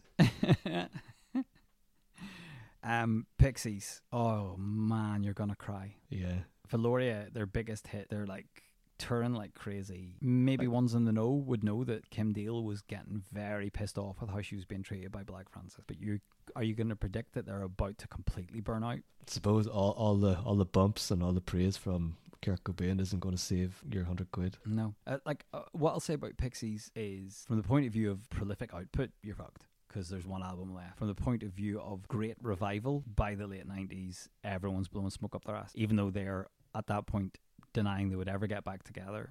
I mean, in like if you put down Pixies for a 30 year bet, then you're laughing like they're fucking, fucking Rolling Stones now, you know, never not touring and Yeah, stuff. but if, if have you been to see them in the last few years? Yeah, it's really depressing. Like I've had to see them in Marlay Park. Frank Black broke a string and just walked off. I think he had a few songs left, and he just kind of ah, fuck yeah. Fuck, fuck, just- yeah, it was just the fuck's going on here? Oh my god, because they can. So let's talk about Primal Scream. I mean, I would have put money on Bobby Gillespie being dead by ninety one, but he's he's definitely the Keith Richards of uh, Generation X. It's like he can't be killed by conventional weapons. yeah, Primal Scream, ni- 1990.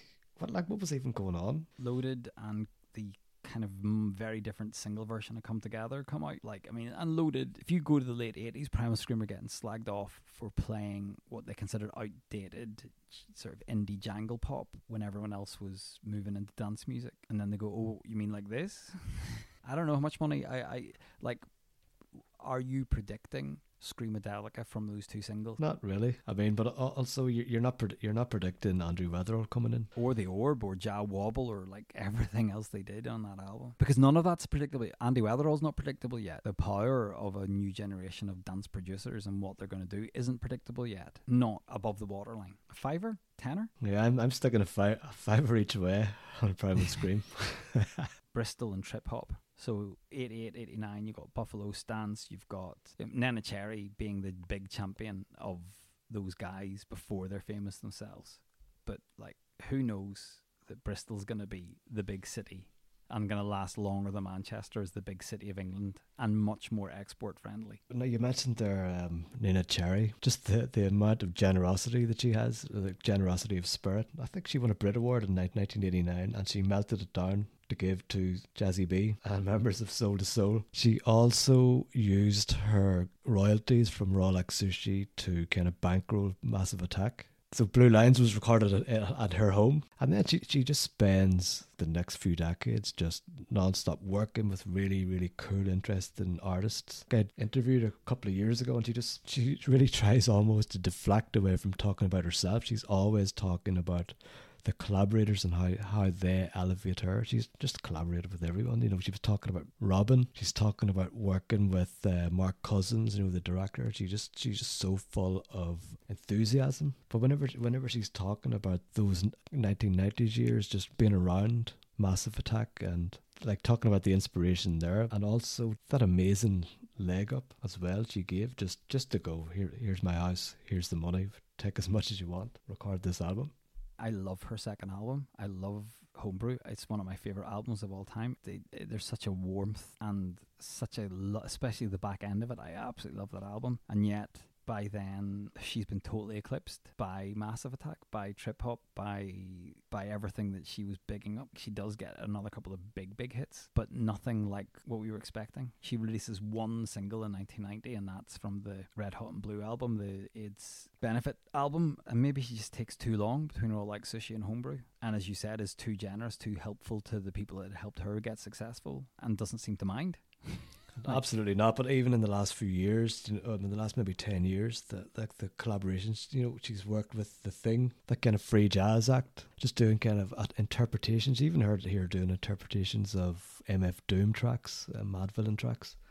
Then she's worked with Four Tet. She's always just kind of around the outskirts of the underground. But she had been since hanging out with the Slits and like singing backing tracks on the there. Like she'd been around in the early 80s as a very young woman, as a teenager, with cool people even back then. And the first time I saw her was the duet she did with Matt Johnson on Slow Train to Dawn, where she's tied to a railway track as a dodgy video. She'd been around. By 1988, she was finally getting her dues. Gonna have to burn through the rest of these. Okay, let's see what's important. Hair metal.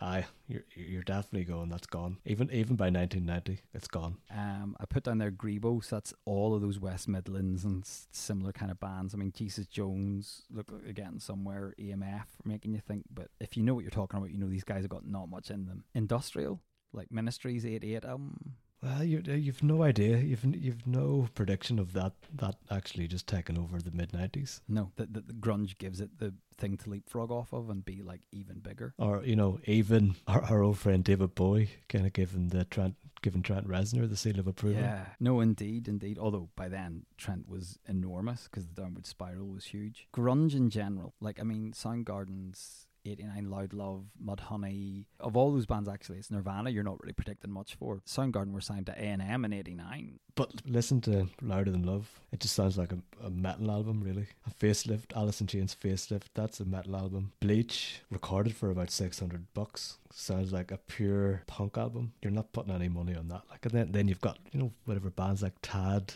I mean, Mudhoney. Th- th- th- those always just sounded like the types of bands that were just going to be knocking around for forever on the underground. So really, it does actually come down to the one two hits of Nevermind and Badmotorfinger and Versus, although Versus doesn't really get big till '92. 10, 10, 10 was out around the same Ten, sorry, couple of months. ten. Yeah, but yeah, there's no predicting that these scuzzy guys in tartan shirts from the northwest are going Yeah. to completely re-explode everything in a totally new direction. Beastie Boys, you are definitely asking for your money back from them. You're going. There's no one's putting money in the Beastie Boys, and they're all fools. How did Paul's Boutique go down? It was a commercial flop. And then check your head. Just fucking anybody putting money in the Beasties would have been taking a very long shot and would have been laughing all the way to the bank. a couple of years later, you've got like Sabotage. It's probably the biggest indie club song of the whole decade. Oh yeah, and ill communication was colossal. The next on the list that I've got is Ireland's favourite sons, Dublin's favourite sons, U2. So you're sitting 31st December 1990. How much money are you putting on U2 for being a good bet for the 90s? I don't know. It depends because Rattle and Hum came out in 1988, and you two had leaned way, way into that American blues stadium rock. It was, it kind of was a bit of a dud after you know the amazing success of the Joshua Tree, but they still would have been huge at that point. So you probably would have bet on them. Kind of, they could have went on to become a classic rock band. You know, their first 10 years or so, they had enough hits to keep them going for another 30 years. But then, you know, the famous quote of him saying they were going to go and chop down the Joshua tree and come back with something different. And you know, Bono and his uh, profound statements. You know, we're recording this just a few days after his his Ukraine poem was read out in by Nancy Pelosi. you know, but this this was actually one that that rang true a bit. You know, because I did take a couple of years off, went to Berlin, Hansa Studios, where you know, there was obviously a little bit of inspiration that they took from where Bowie was recording his Berlin albums. Come back in 1991 with Achtung Baby, which I mean, they really went for a different sound. They kind of embraced irony, took the piss out of themselves, and even further on down the line, they went for that multimedia live spectacle. Like, really was a kind of a a template for every kind of overblown rock show since. They, they, there's no doubt they, they reinvented stadium rock and up the ante entirely with the the Zoo TV tour. Yeah, it was a bit too young for Zoo Zoo TV, but you know, watching videos of it, it just seemed incredible. You know, you had those the hanging Trabant cars and just like the whole spectacle of it. You know, even you know, I've been to the the little museum of Dublin, and there's one of the cars, the U two cars from the from the Zoo TV tour in as one of the displays, and it just it just it just looked so incredible at the time. You know. I, I think what, what's what's interesting for me is so yes, as you said, the Rattle and Hum juggernaut ran out of steam. They had, I think, the last big hit they had from Rattle and Hum was "All I Want Is You," which was a big hit in the summer of '89. 1990, they suddenly slip in late in the year. They do one of the Cole Porter versions for the Red Hot and Blue AIDS benefit TV special. Right. they're doing Night and Day video directed by Wim Wenders, and it's the first hint of them doing something much more where they're going to, which is electronic, dancey. That's the first hint that a new U2 is coming. But Achtung Baby absolutely exploded. Everyone I knew had that album. People who, as you say, like weren't into their sort of blues rock BB King stuff at all loved that album and the involvement uh, of people like Paul Oakenfold remixing even better than the real thing. That set the template, and they were very happy to be in that world for the next two albums after that as well, for Zooropa and for Pop. That they were very happy to be playing around with dance remixes and dub remixes, and as you said, the irony after the, the leaden earnestness of Live Aid era and Joshua Tree era, you two, that they were being wittier and more self you know deprecating they wouldn't be they that wouldn't last by the end of the decade they would become such insufferable arseholes if you walk around dublin you're never more than like about 10 meters away from you know that the the, the graffiti that's all around Dublin. It's just like Bono is a pox. but I think I think most of the Bono is a pox is kind of late, well, maybe two thousand onwards. You start sucking up to George Bush. Yeah, because there was just so much like it just got too much, you know. For for a while, eighties Bono was a bit of a pox, okay, right? And he was just, but he was so earnest, and he did kind of think he could change the world, but he was young at the time. Aye, the way he did it in the two thousands, it just grinded people's gears too much. But in the nineties, I think they're kind of leading into how ridiculous the whole rock spectacle was, and they were they were funny with it, you know. And yeah. they also didn't really alienate their fan base. They had a temporary hiatus in their pomposity and their moral superiority during that period where they produce their best music, the most resonant with the time. I mean, when you get to them going back to real cock rock. You've got Bono saying at the start of the decade, I can't remember, it was some awards show, you know, about chopping down the Joshua tree. And then I think it was 1999 or 2000, he comes out with, We're re- reapplying to be the biggest band in the world again. Something like that. I think it might have been at the MTV Awards. But then what did they come back? It was just this really safe stadium rock, you know, beautiful yeah. day, vertigo, elevation. It just, uh, it's just like sports montage music, really. It just got, was so, so by numbers. But like, I don't care what anyone says. I'm not like, I'm not the biggest U2 fan or anything, but those, some of those 90s albums were just incredible. I think Achtung Baby is a 10 out of 10 for me. The question is if you've witnessed them at the back end of that TV special on the 1st of December 1990 doing this very weird cover version of uh, Fred Astaire tune. Uh, Cole Porter tune. Do you have any sense at all that they're about to completely and utterly blow up the 90s and be absolutely enormous and widely loved for the stuff they're doing. Can you predict that? You're not going to predict, but you're going to stick. you- You're going to put money down that they're going to be huge because you're probably going to imagine them from that point. Even if you kind of disregard the the Cole Porter Fred Astaire thing, because that probably wasn't really that famous. But if you're just going by Rattle and Hum and Joshua Tree and everything else around that, you're still thinking they're going to be massive. You're still th- thinking they're going to be this classic rock band anyway. So no matter what way you throw the money, you're still going to imagine that it's a really safe bet. And either way, it would have been a safe bet because they could have gone on and just even if they had stopped making records in 1990, they still could have toured for for decades on the the music that they already had. Aye, good point. Here, how about a band who actually at one point supported them before they got their own stadium status? REM. If you're sitting in 1990, REM released Green in 1989.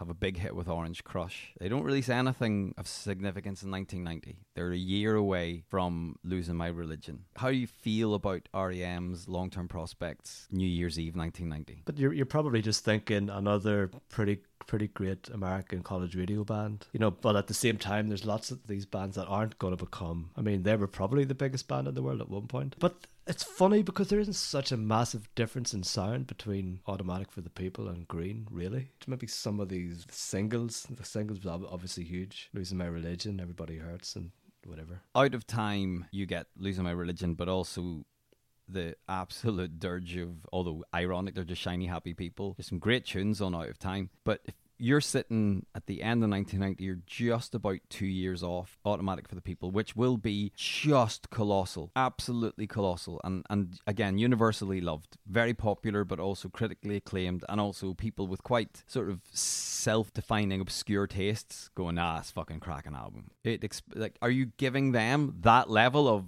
like you know you saw them in 95 in a big stadium Yes, Slane. I saw them in Slane, which was like that's probably Ireland's biggest venue.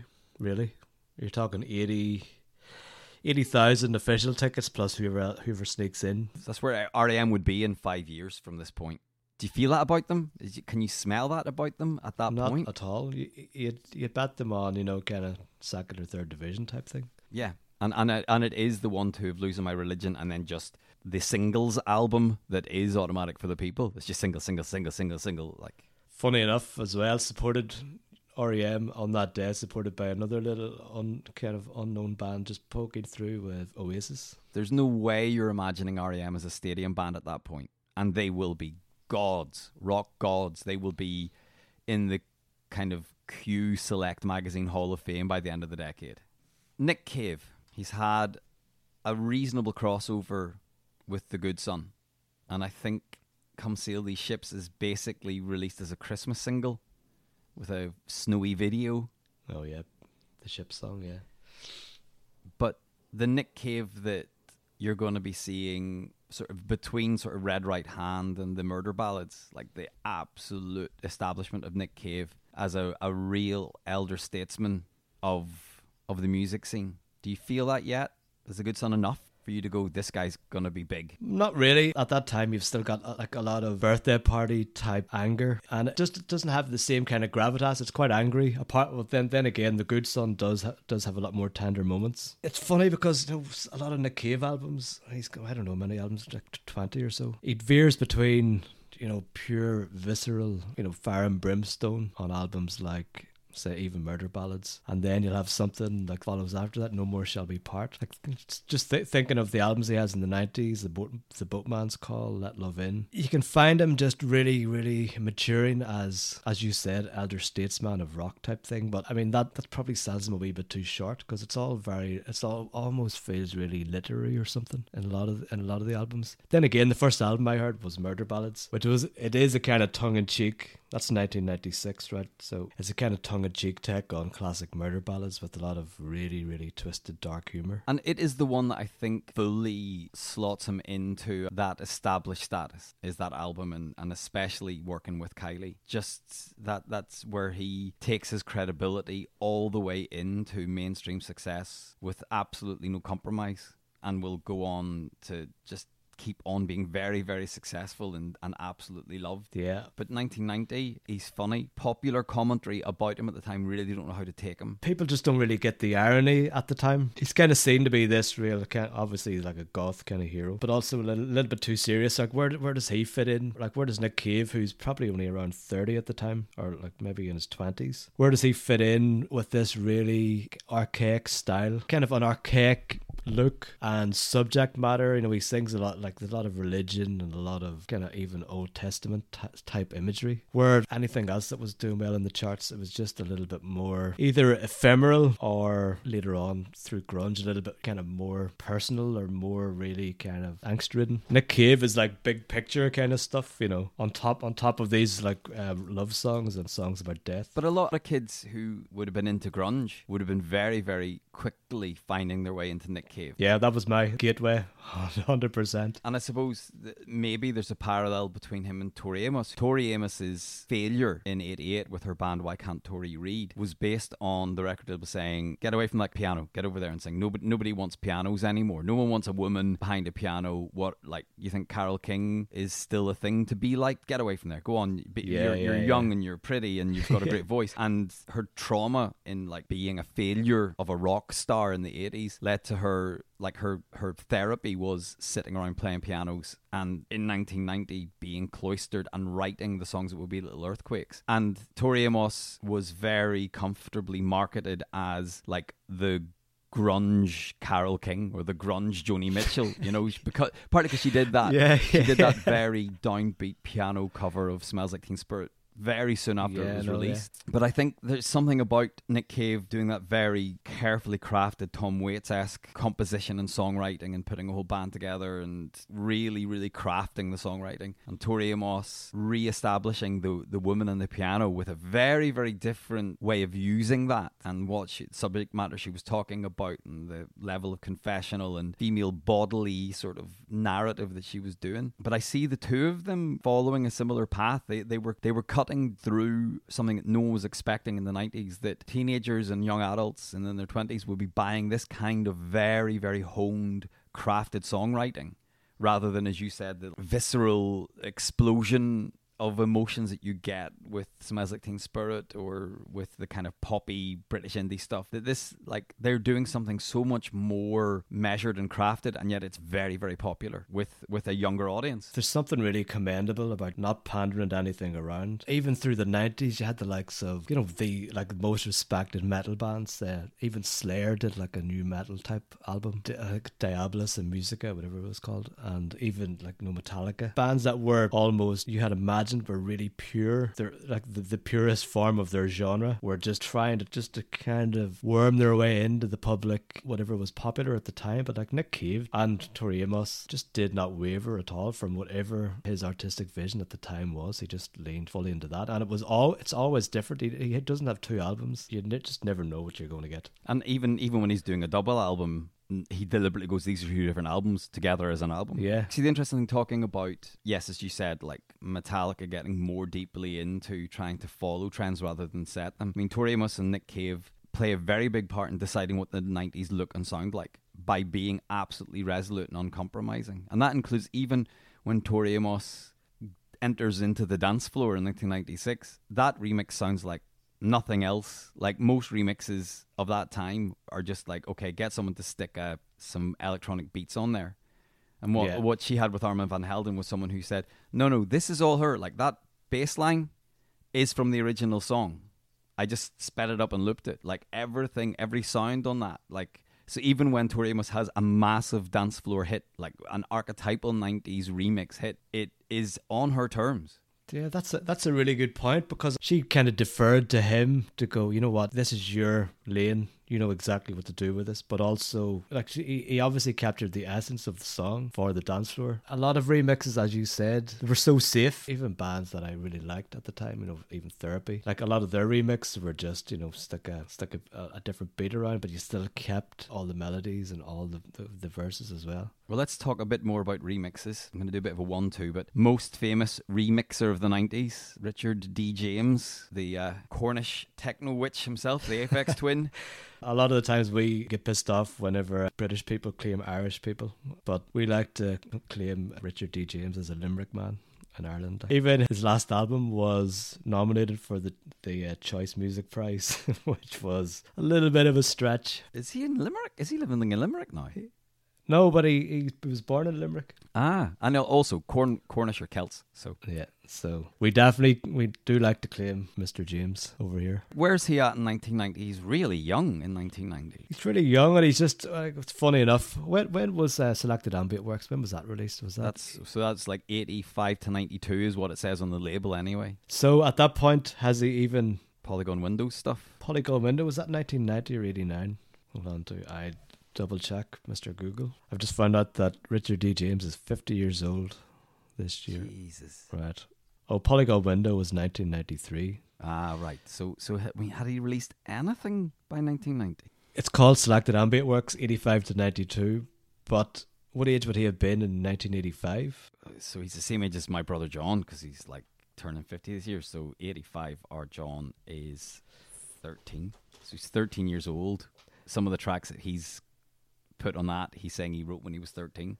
So either, either eh, like he's he's not exactly a reliable narrator, but whatever happens, like that's that's one of his first releases, and he has a few releases like 1991 Analog Bubble Bath 1991 so 1990 you probably don't know Aphex Twin unless you're unless you're a kid knocking around forest raves in Cornwall so you're just not going to know who he is at all even unless you're really really in the know of the early 90s you're not going to have any kind of a clue really No. And yet, by the time he's 21, he is a household name beyond the people listening to him. But he's already got a legend. And by the time in 97 that the Teletubbies song comes out, the chart show has it on its pop up, now we want the Aphex Twin remix.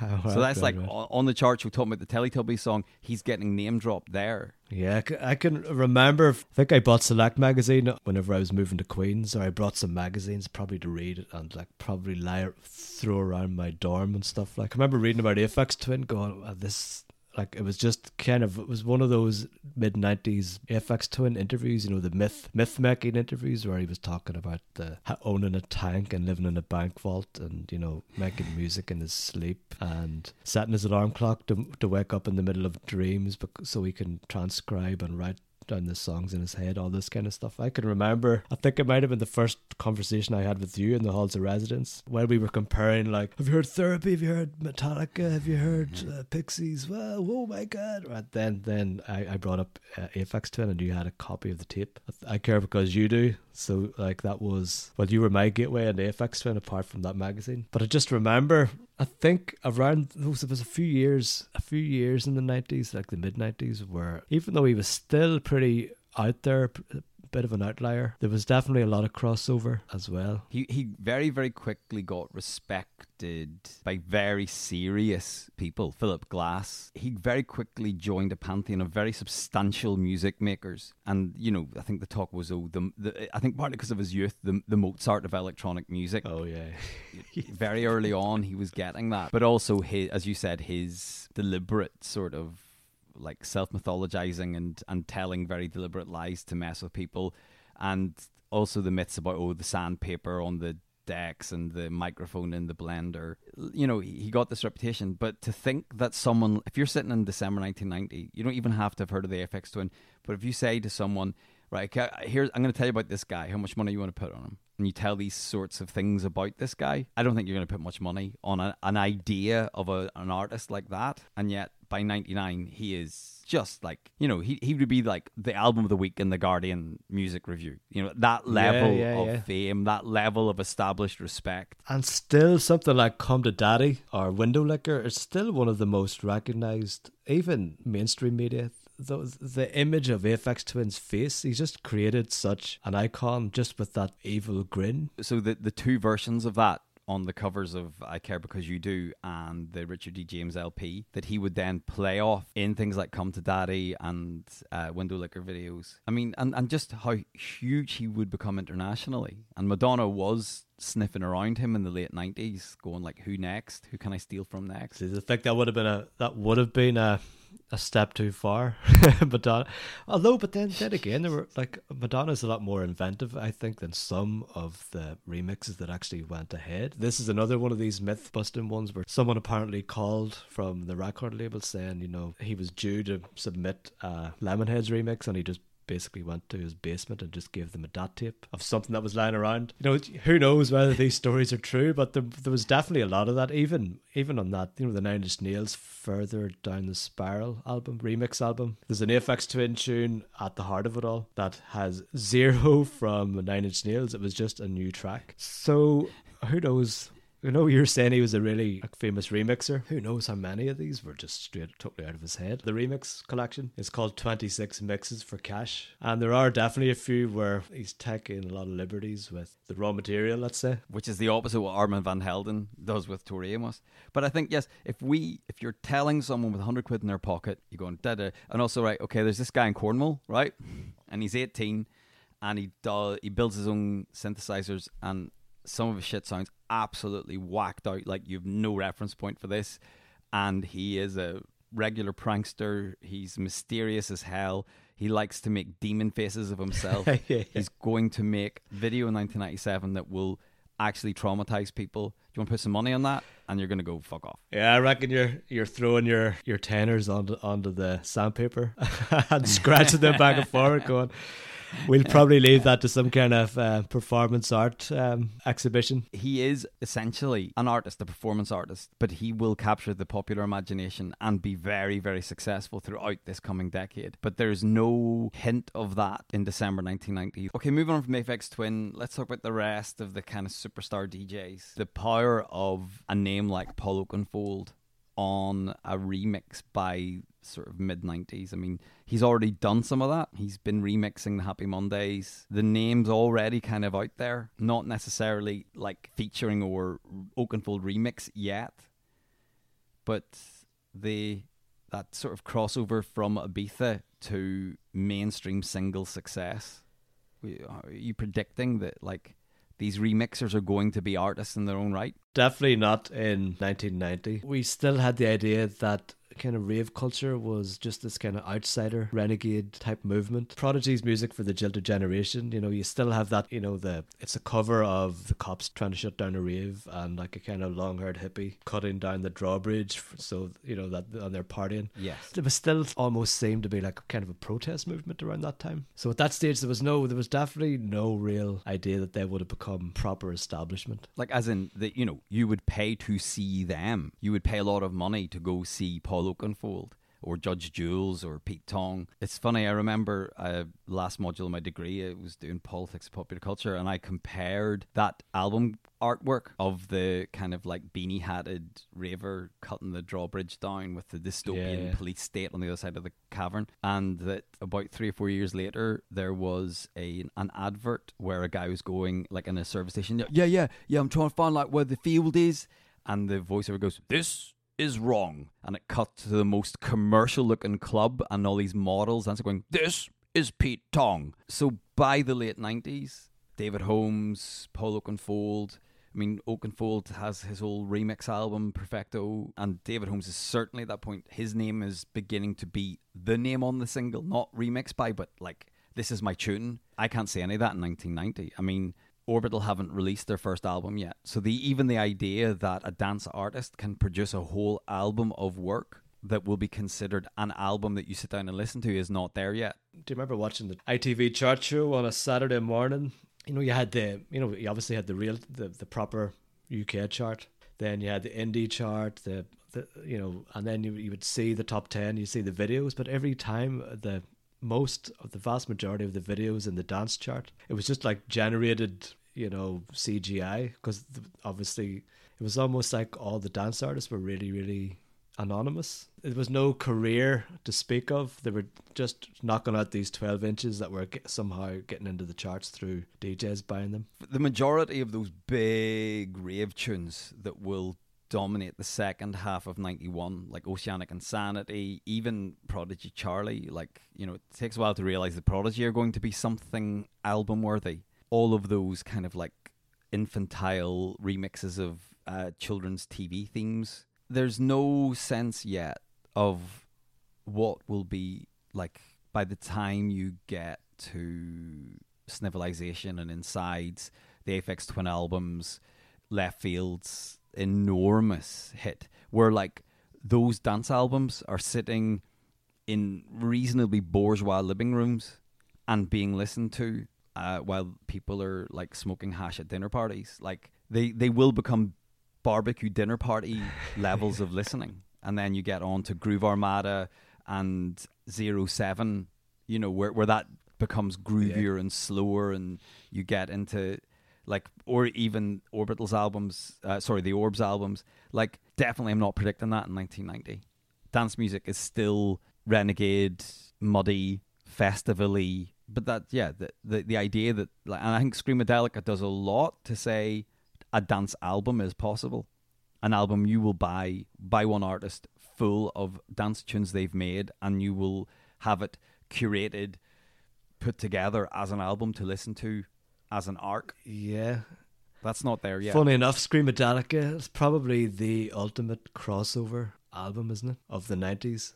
I think so. From a band who, as, as we said, was, were like before this sounded like the Rolling Stones and would again sound like the Rolling Stones, doing something so utterly groundbreaking and trend setting. They they opened up the door for so many artists. Yeah, thanks to well, they're they're always, always, always um, defer the success of that album as well to Andrew Weatherall. Yeah, and he does that again with like say albums like The Haunted Dance Hall by Sabres of Paradise. You know, he he then makes an entire concept dance album. Yeah, and the Future Sound of London, another band who'll put together Massive Attack to a lesser extent. I mean, they're working with a different genre, kind of, but still, that's a whole big dance album. Not just dance tunes by an artist who gets their one day in the sun, but like a multi album selling artist. And I think an Orbital just become grandees of that. Yeah, kind of anointed as well at Glastonbury, the first you Yeah. know, the first big dance act to headline Glastonbury. So that was, you know, that, oh my God, uh, dance music can actually be. I mean, it's always been seen as, as this, it was at the time anyway, seen as, as this lesser, lesser music. You know, like, I mean, obviously, this, this shit keeps repeating. You know, hip hop's not real music, electronic music's not real music. But you know that Glastonbury performance in like the, it was at 1994. You might stick your money on dance music making you a few quid at the start, but does it does at the time it does feel like a bit of uh, fad. But that's only because of the music that was being was being released in the charts. But if you've got a keen ear and you see Orbital in 1990 playing Chime on top of the pops, if you're very, very smart and you can see that they're a cut above, but it's hard to tell from such a minimalist dance track that these guys are serious composers with with a big vision. That's us transporting ourselves back and thinking that we have a keen ear. But do we? Yeah, I think I think we would. We'd spot it. Mm. Yeah, yeah, we we'd, we'd be right. We'd always be right. You said hip hop there. Like, where do we begin with hip hop? I mean, as Dave and Krister say, at the end of the decade, hip hop is the predominant global pop art form. I mean, is that because of Dre or is that because of MC Hammer? This in this year, is it like what can we say? Is it the Bomb Squad? Is it Dre or is it MC Hammer and Vanilla Ice who break down those barriers and will make hip hop Ah. so transformative, even by the mid nineties? I think, I think if we say that it's uh, MC Hammer or Vanilla Ice, we're probably going to get cancelled on the spot. But MC Hammer, MC Hammer was selling out stadiums with hip hop as his art form. Like it doesn't matter how fucking dreadful it was. like he was, he was of the hip hop family, and he did establish himself as an extremely successful pop artist using hip hop. And in that category, let's talk Will Smith as well. Uh, a, a vertically integrated multi-platform superstar by 1999. I like that term. You put that on his Wikipedia, vertically integrated hip hop star.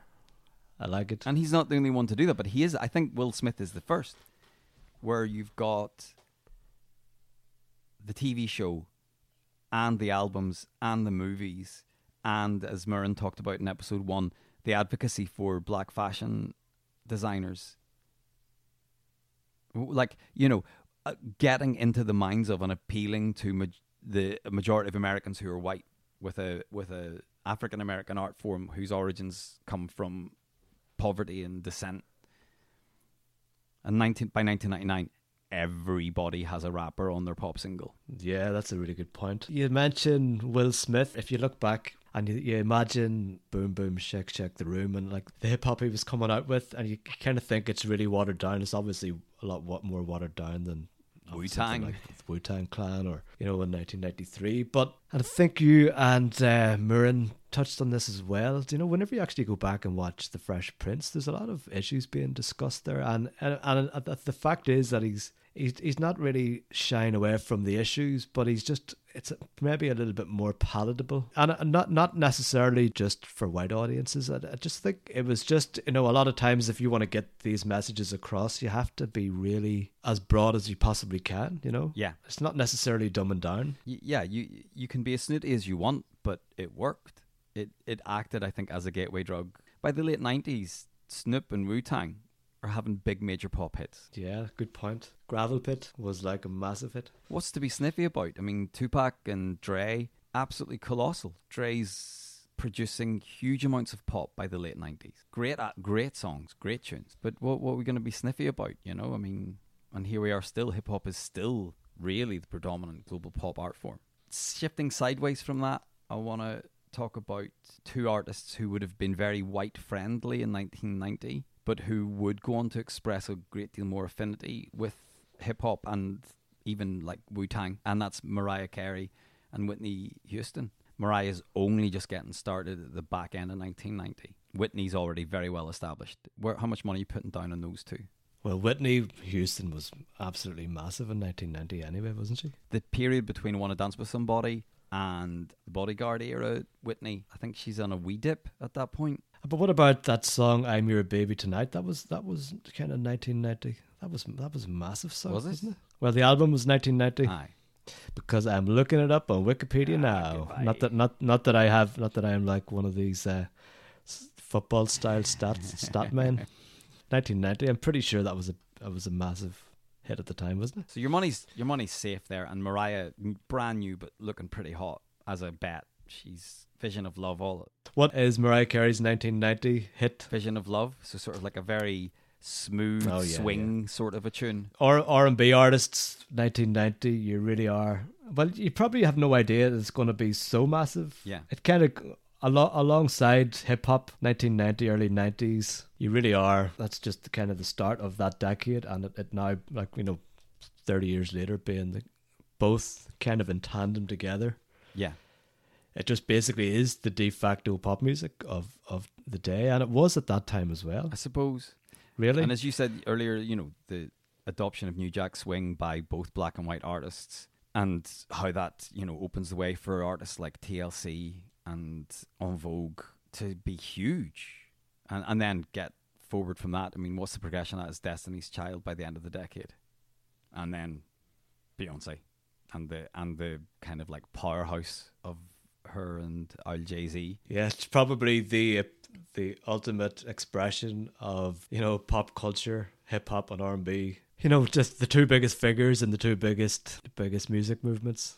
Just that kind of at the top of the tree, really, and they have been for like the last 10, 10 years. I think okay. I think it's safe to say you're definitely putting money down on R and B. Hip hop, you're still not sure about. You know, it's it's now into its second full decade. To say this will be it, everything will be owned by it, and these bad boys in LA are about to become the most influential people in international pop music. Like quite soon into this decade. The biggest hip hop hits at the time were a little bit daft. You know, Yeah. there, there were you know MC Hammer and like that kind of stuff, like the the, the hip hop superstars, let's say. But it took people, it took people like you know Dre, The Chronic, even though th they were really catchy beats, like they were still working with uh, collaborators or rappers who were definitely not toning down any of their the kind of the stories. What's important is like even when Snoop comes through sort of 93, 94, as you said, he is talking about murder. I mean, well, even go up to 2001, Dre's 99 album. Or 2000. Well, yeah, like, I mean, that album is full of some very, very strong content. They are not watering it down. And yet they're also working with Gwen Stefani and Justin Timberlake by the mid noughties and producing very big, very big hits. And Snoop is comfortably doing very poppy tunes with Pharrell and with Justin Timberlake. So it's so they are. They, I think they succeed by not by being uncompromising. If we go back to talking about Metallica and Slayer trying to be nu metal, Dre is uncompromising. Timbaland is uncompromising in their vision, and it work. Everyone wants a piece of it.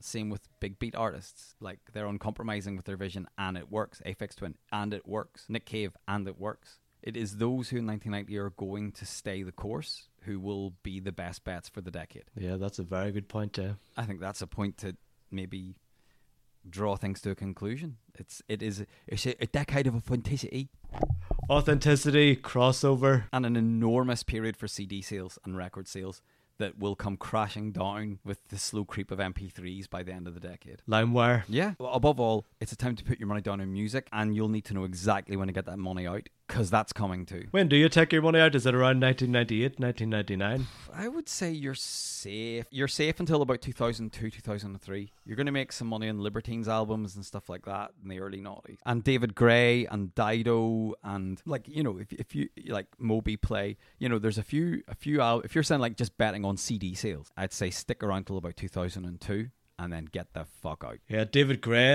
You mentioned David Gray. David Gray album is to this day the highest selling album in Ireland Jesus of all time. But uh, but even in the late nineties, like albums like Grace by Jeff Buckley and stuff like that, like everyone's got that. If you think like albums in the nineties that like everyone has, there's no way you can say that by 2010 that oh that album's in everyone's house. But all through the nineties, you can say oh there's those albums that are in everybody's house, and you can tell whether they're like kind of bourgeois barbecuers or whatever by like what particular set of those albums everyone has they have. Yeah. But yeah, I would say your best, your safest bets for the 90s as a whole are hip hop and CD sales. But who, who do we reckon is are the the biggest bets artist wise? It's got to be Madonna. It's it's got to be everything Dre touches. What's the safest bet and what's the best payout if you took a if you took a long shot? Fucking Will Smith. Jesus Christ. You are going to be making Yeah, yeah. rain. Even songs from shite films like uh, Wild Wild West and 99. Yeah. That's a big hit, you know. Oh yeah, yeah. So I'd say the other thing to bet on is sampling is going to be a very safe bet. But oh, maybe for a certain while, because then when, when was the massive crackdown on, on samples being cleared? even after it was, it's still good business. Like, yeah, okay, so if you're a tribe called Quest, you're gonna you're gonna be seriously burnt by relying on that Yeah. legal grey area. But you know, Will Smith's making a fortune by sampling Stevie Wonder and uh, Forget Me Not. Like, you know, you- you're still you've you got to pay out a lot more of the profits, but you're still going to do very well by banking on the loops of the familiar. So funny enough, so uh, uh, do we reckon Will Smith is, is wins the nineties? Oh fuck! Will Smith wins the nineties. Will Smith, Yeah, Will Smith, compl- a in every single way. He's got the biggest TV show. He's got some of the biggest movies. You know, start like you go Independence Day and Men in Black in a one two year period, and he begins that really establishing the I'm going to be in the film and I'm going to have the hit single from it. It's Will Smith. Well, we, we, with money, absolutely no option. You know, you're talking about sampling where you could just sample Stevie Wonder. Right. I think I think we've I think we've cracked it. I think that's it. I think we've found the answer. If you're sitting Crack. watching the Fresh Prince of Bel Air and you know what you're looking at, that is the star of The the, winner of the nineties. for everything. So at the end of all these four episodes, that's it. It's the TV, it's the fashion, it's the music, it's the cinema. It's Will Smith. Let's crack open a can to Will Smith. And I'm sad to have to announce that since we recorded that episode, that Will Smith's career punched itself in Chris Rock's face.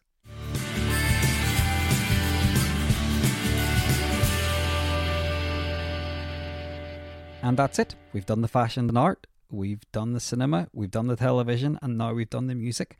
We've covered the four areas that we were going to cover. So we're going to take a break. This isn't the end of the 1990 series. We still have more bonus historical episodes to come throughout the autumn, and I will be gathering everybody back together before Christmas to do one big final episode about all the topics we've discussed in this series.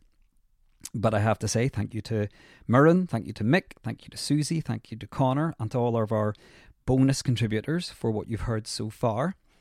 And as usual, it's over to you. You can find us on Instagram, Facebook, and Twitter by searching at Zeroes Podcast. That's at Zeroes Podcast. And as I always say, Zeroes is spelt with an O E S at the end. So search us on that. You can email us, zeroespodcast at gmail.com.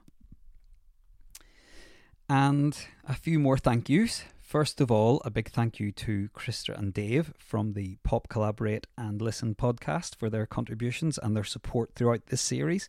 They've been great in helping us develop all of our ideas and giving us feedback and for promoting us across their own platforms and for that brilliant contribution to this episode. Big thanks to Krista and Dave. Love your work, love everything you do, and everybody should listen to your whole podcast series because it's hilarious and insightful and brilliant. As usual, a big thank you to Tony Wright, aka Verse Chorus Verse, for our theme tune, but also for this episode for what was a wonderful walk that we shared uh, walking around Ormeau Park talking about our mutual love for Fugazi. So, Tony, you're brilliant. I know you've just moved to Glasgow. Good luck there.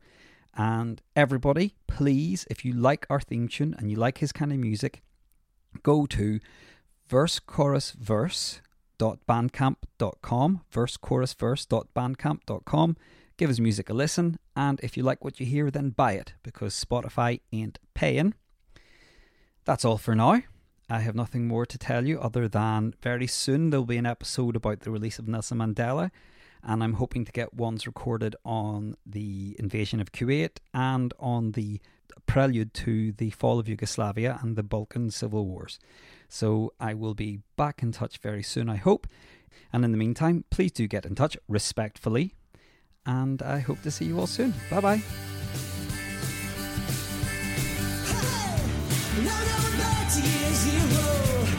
Hey,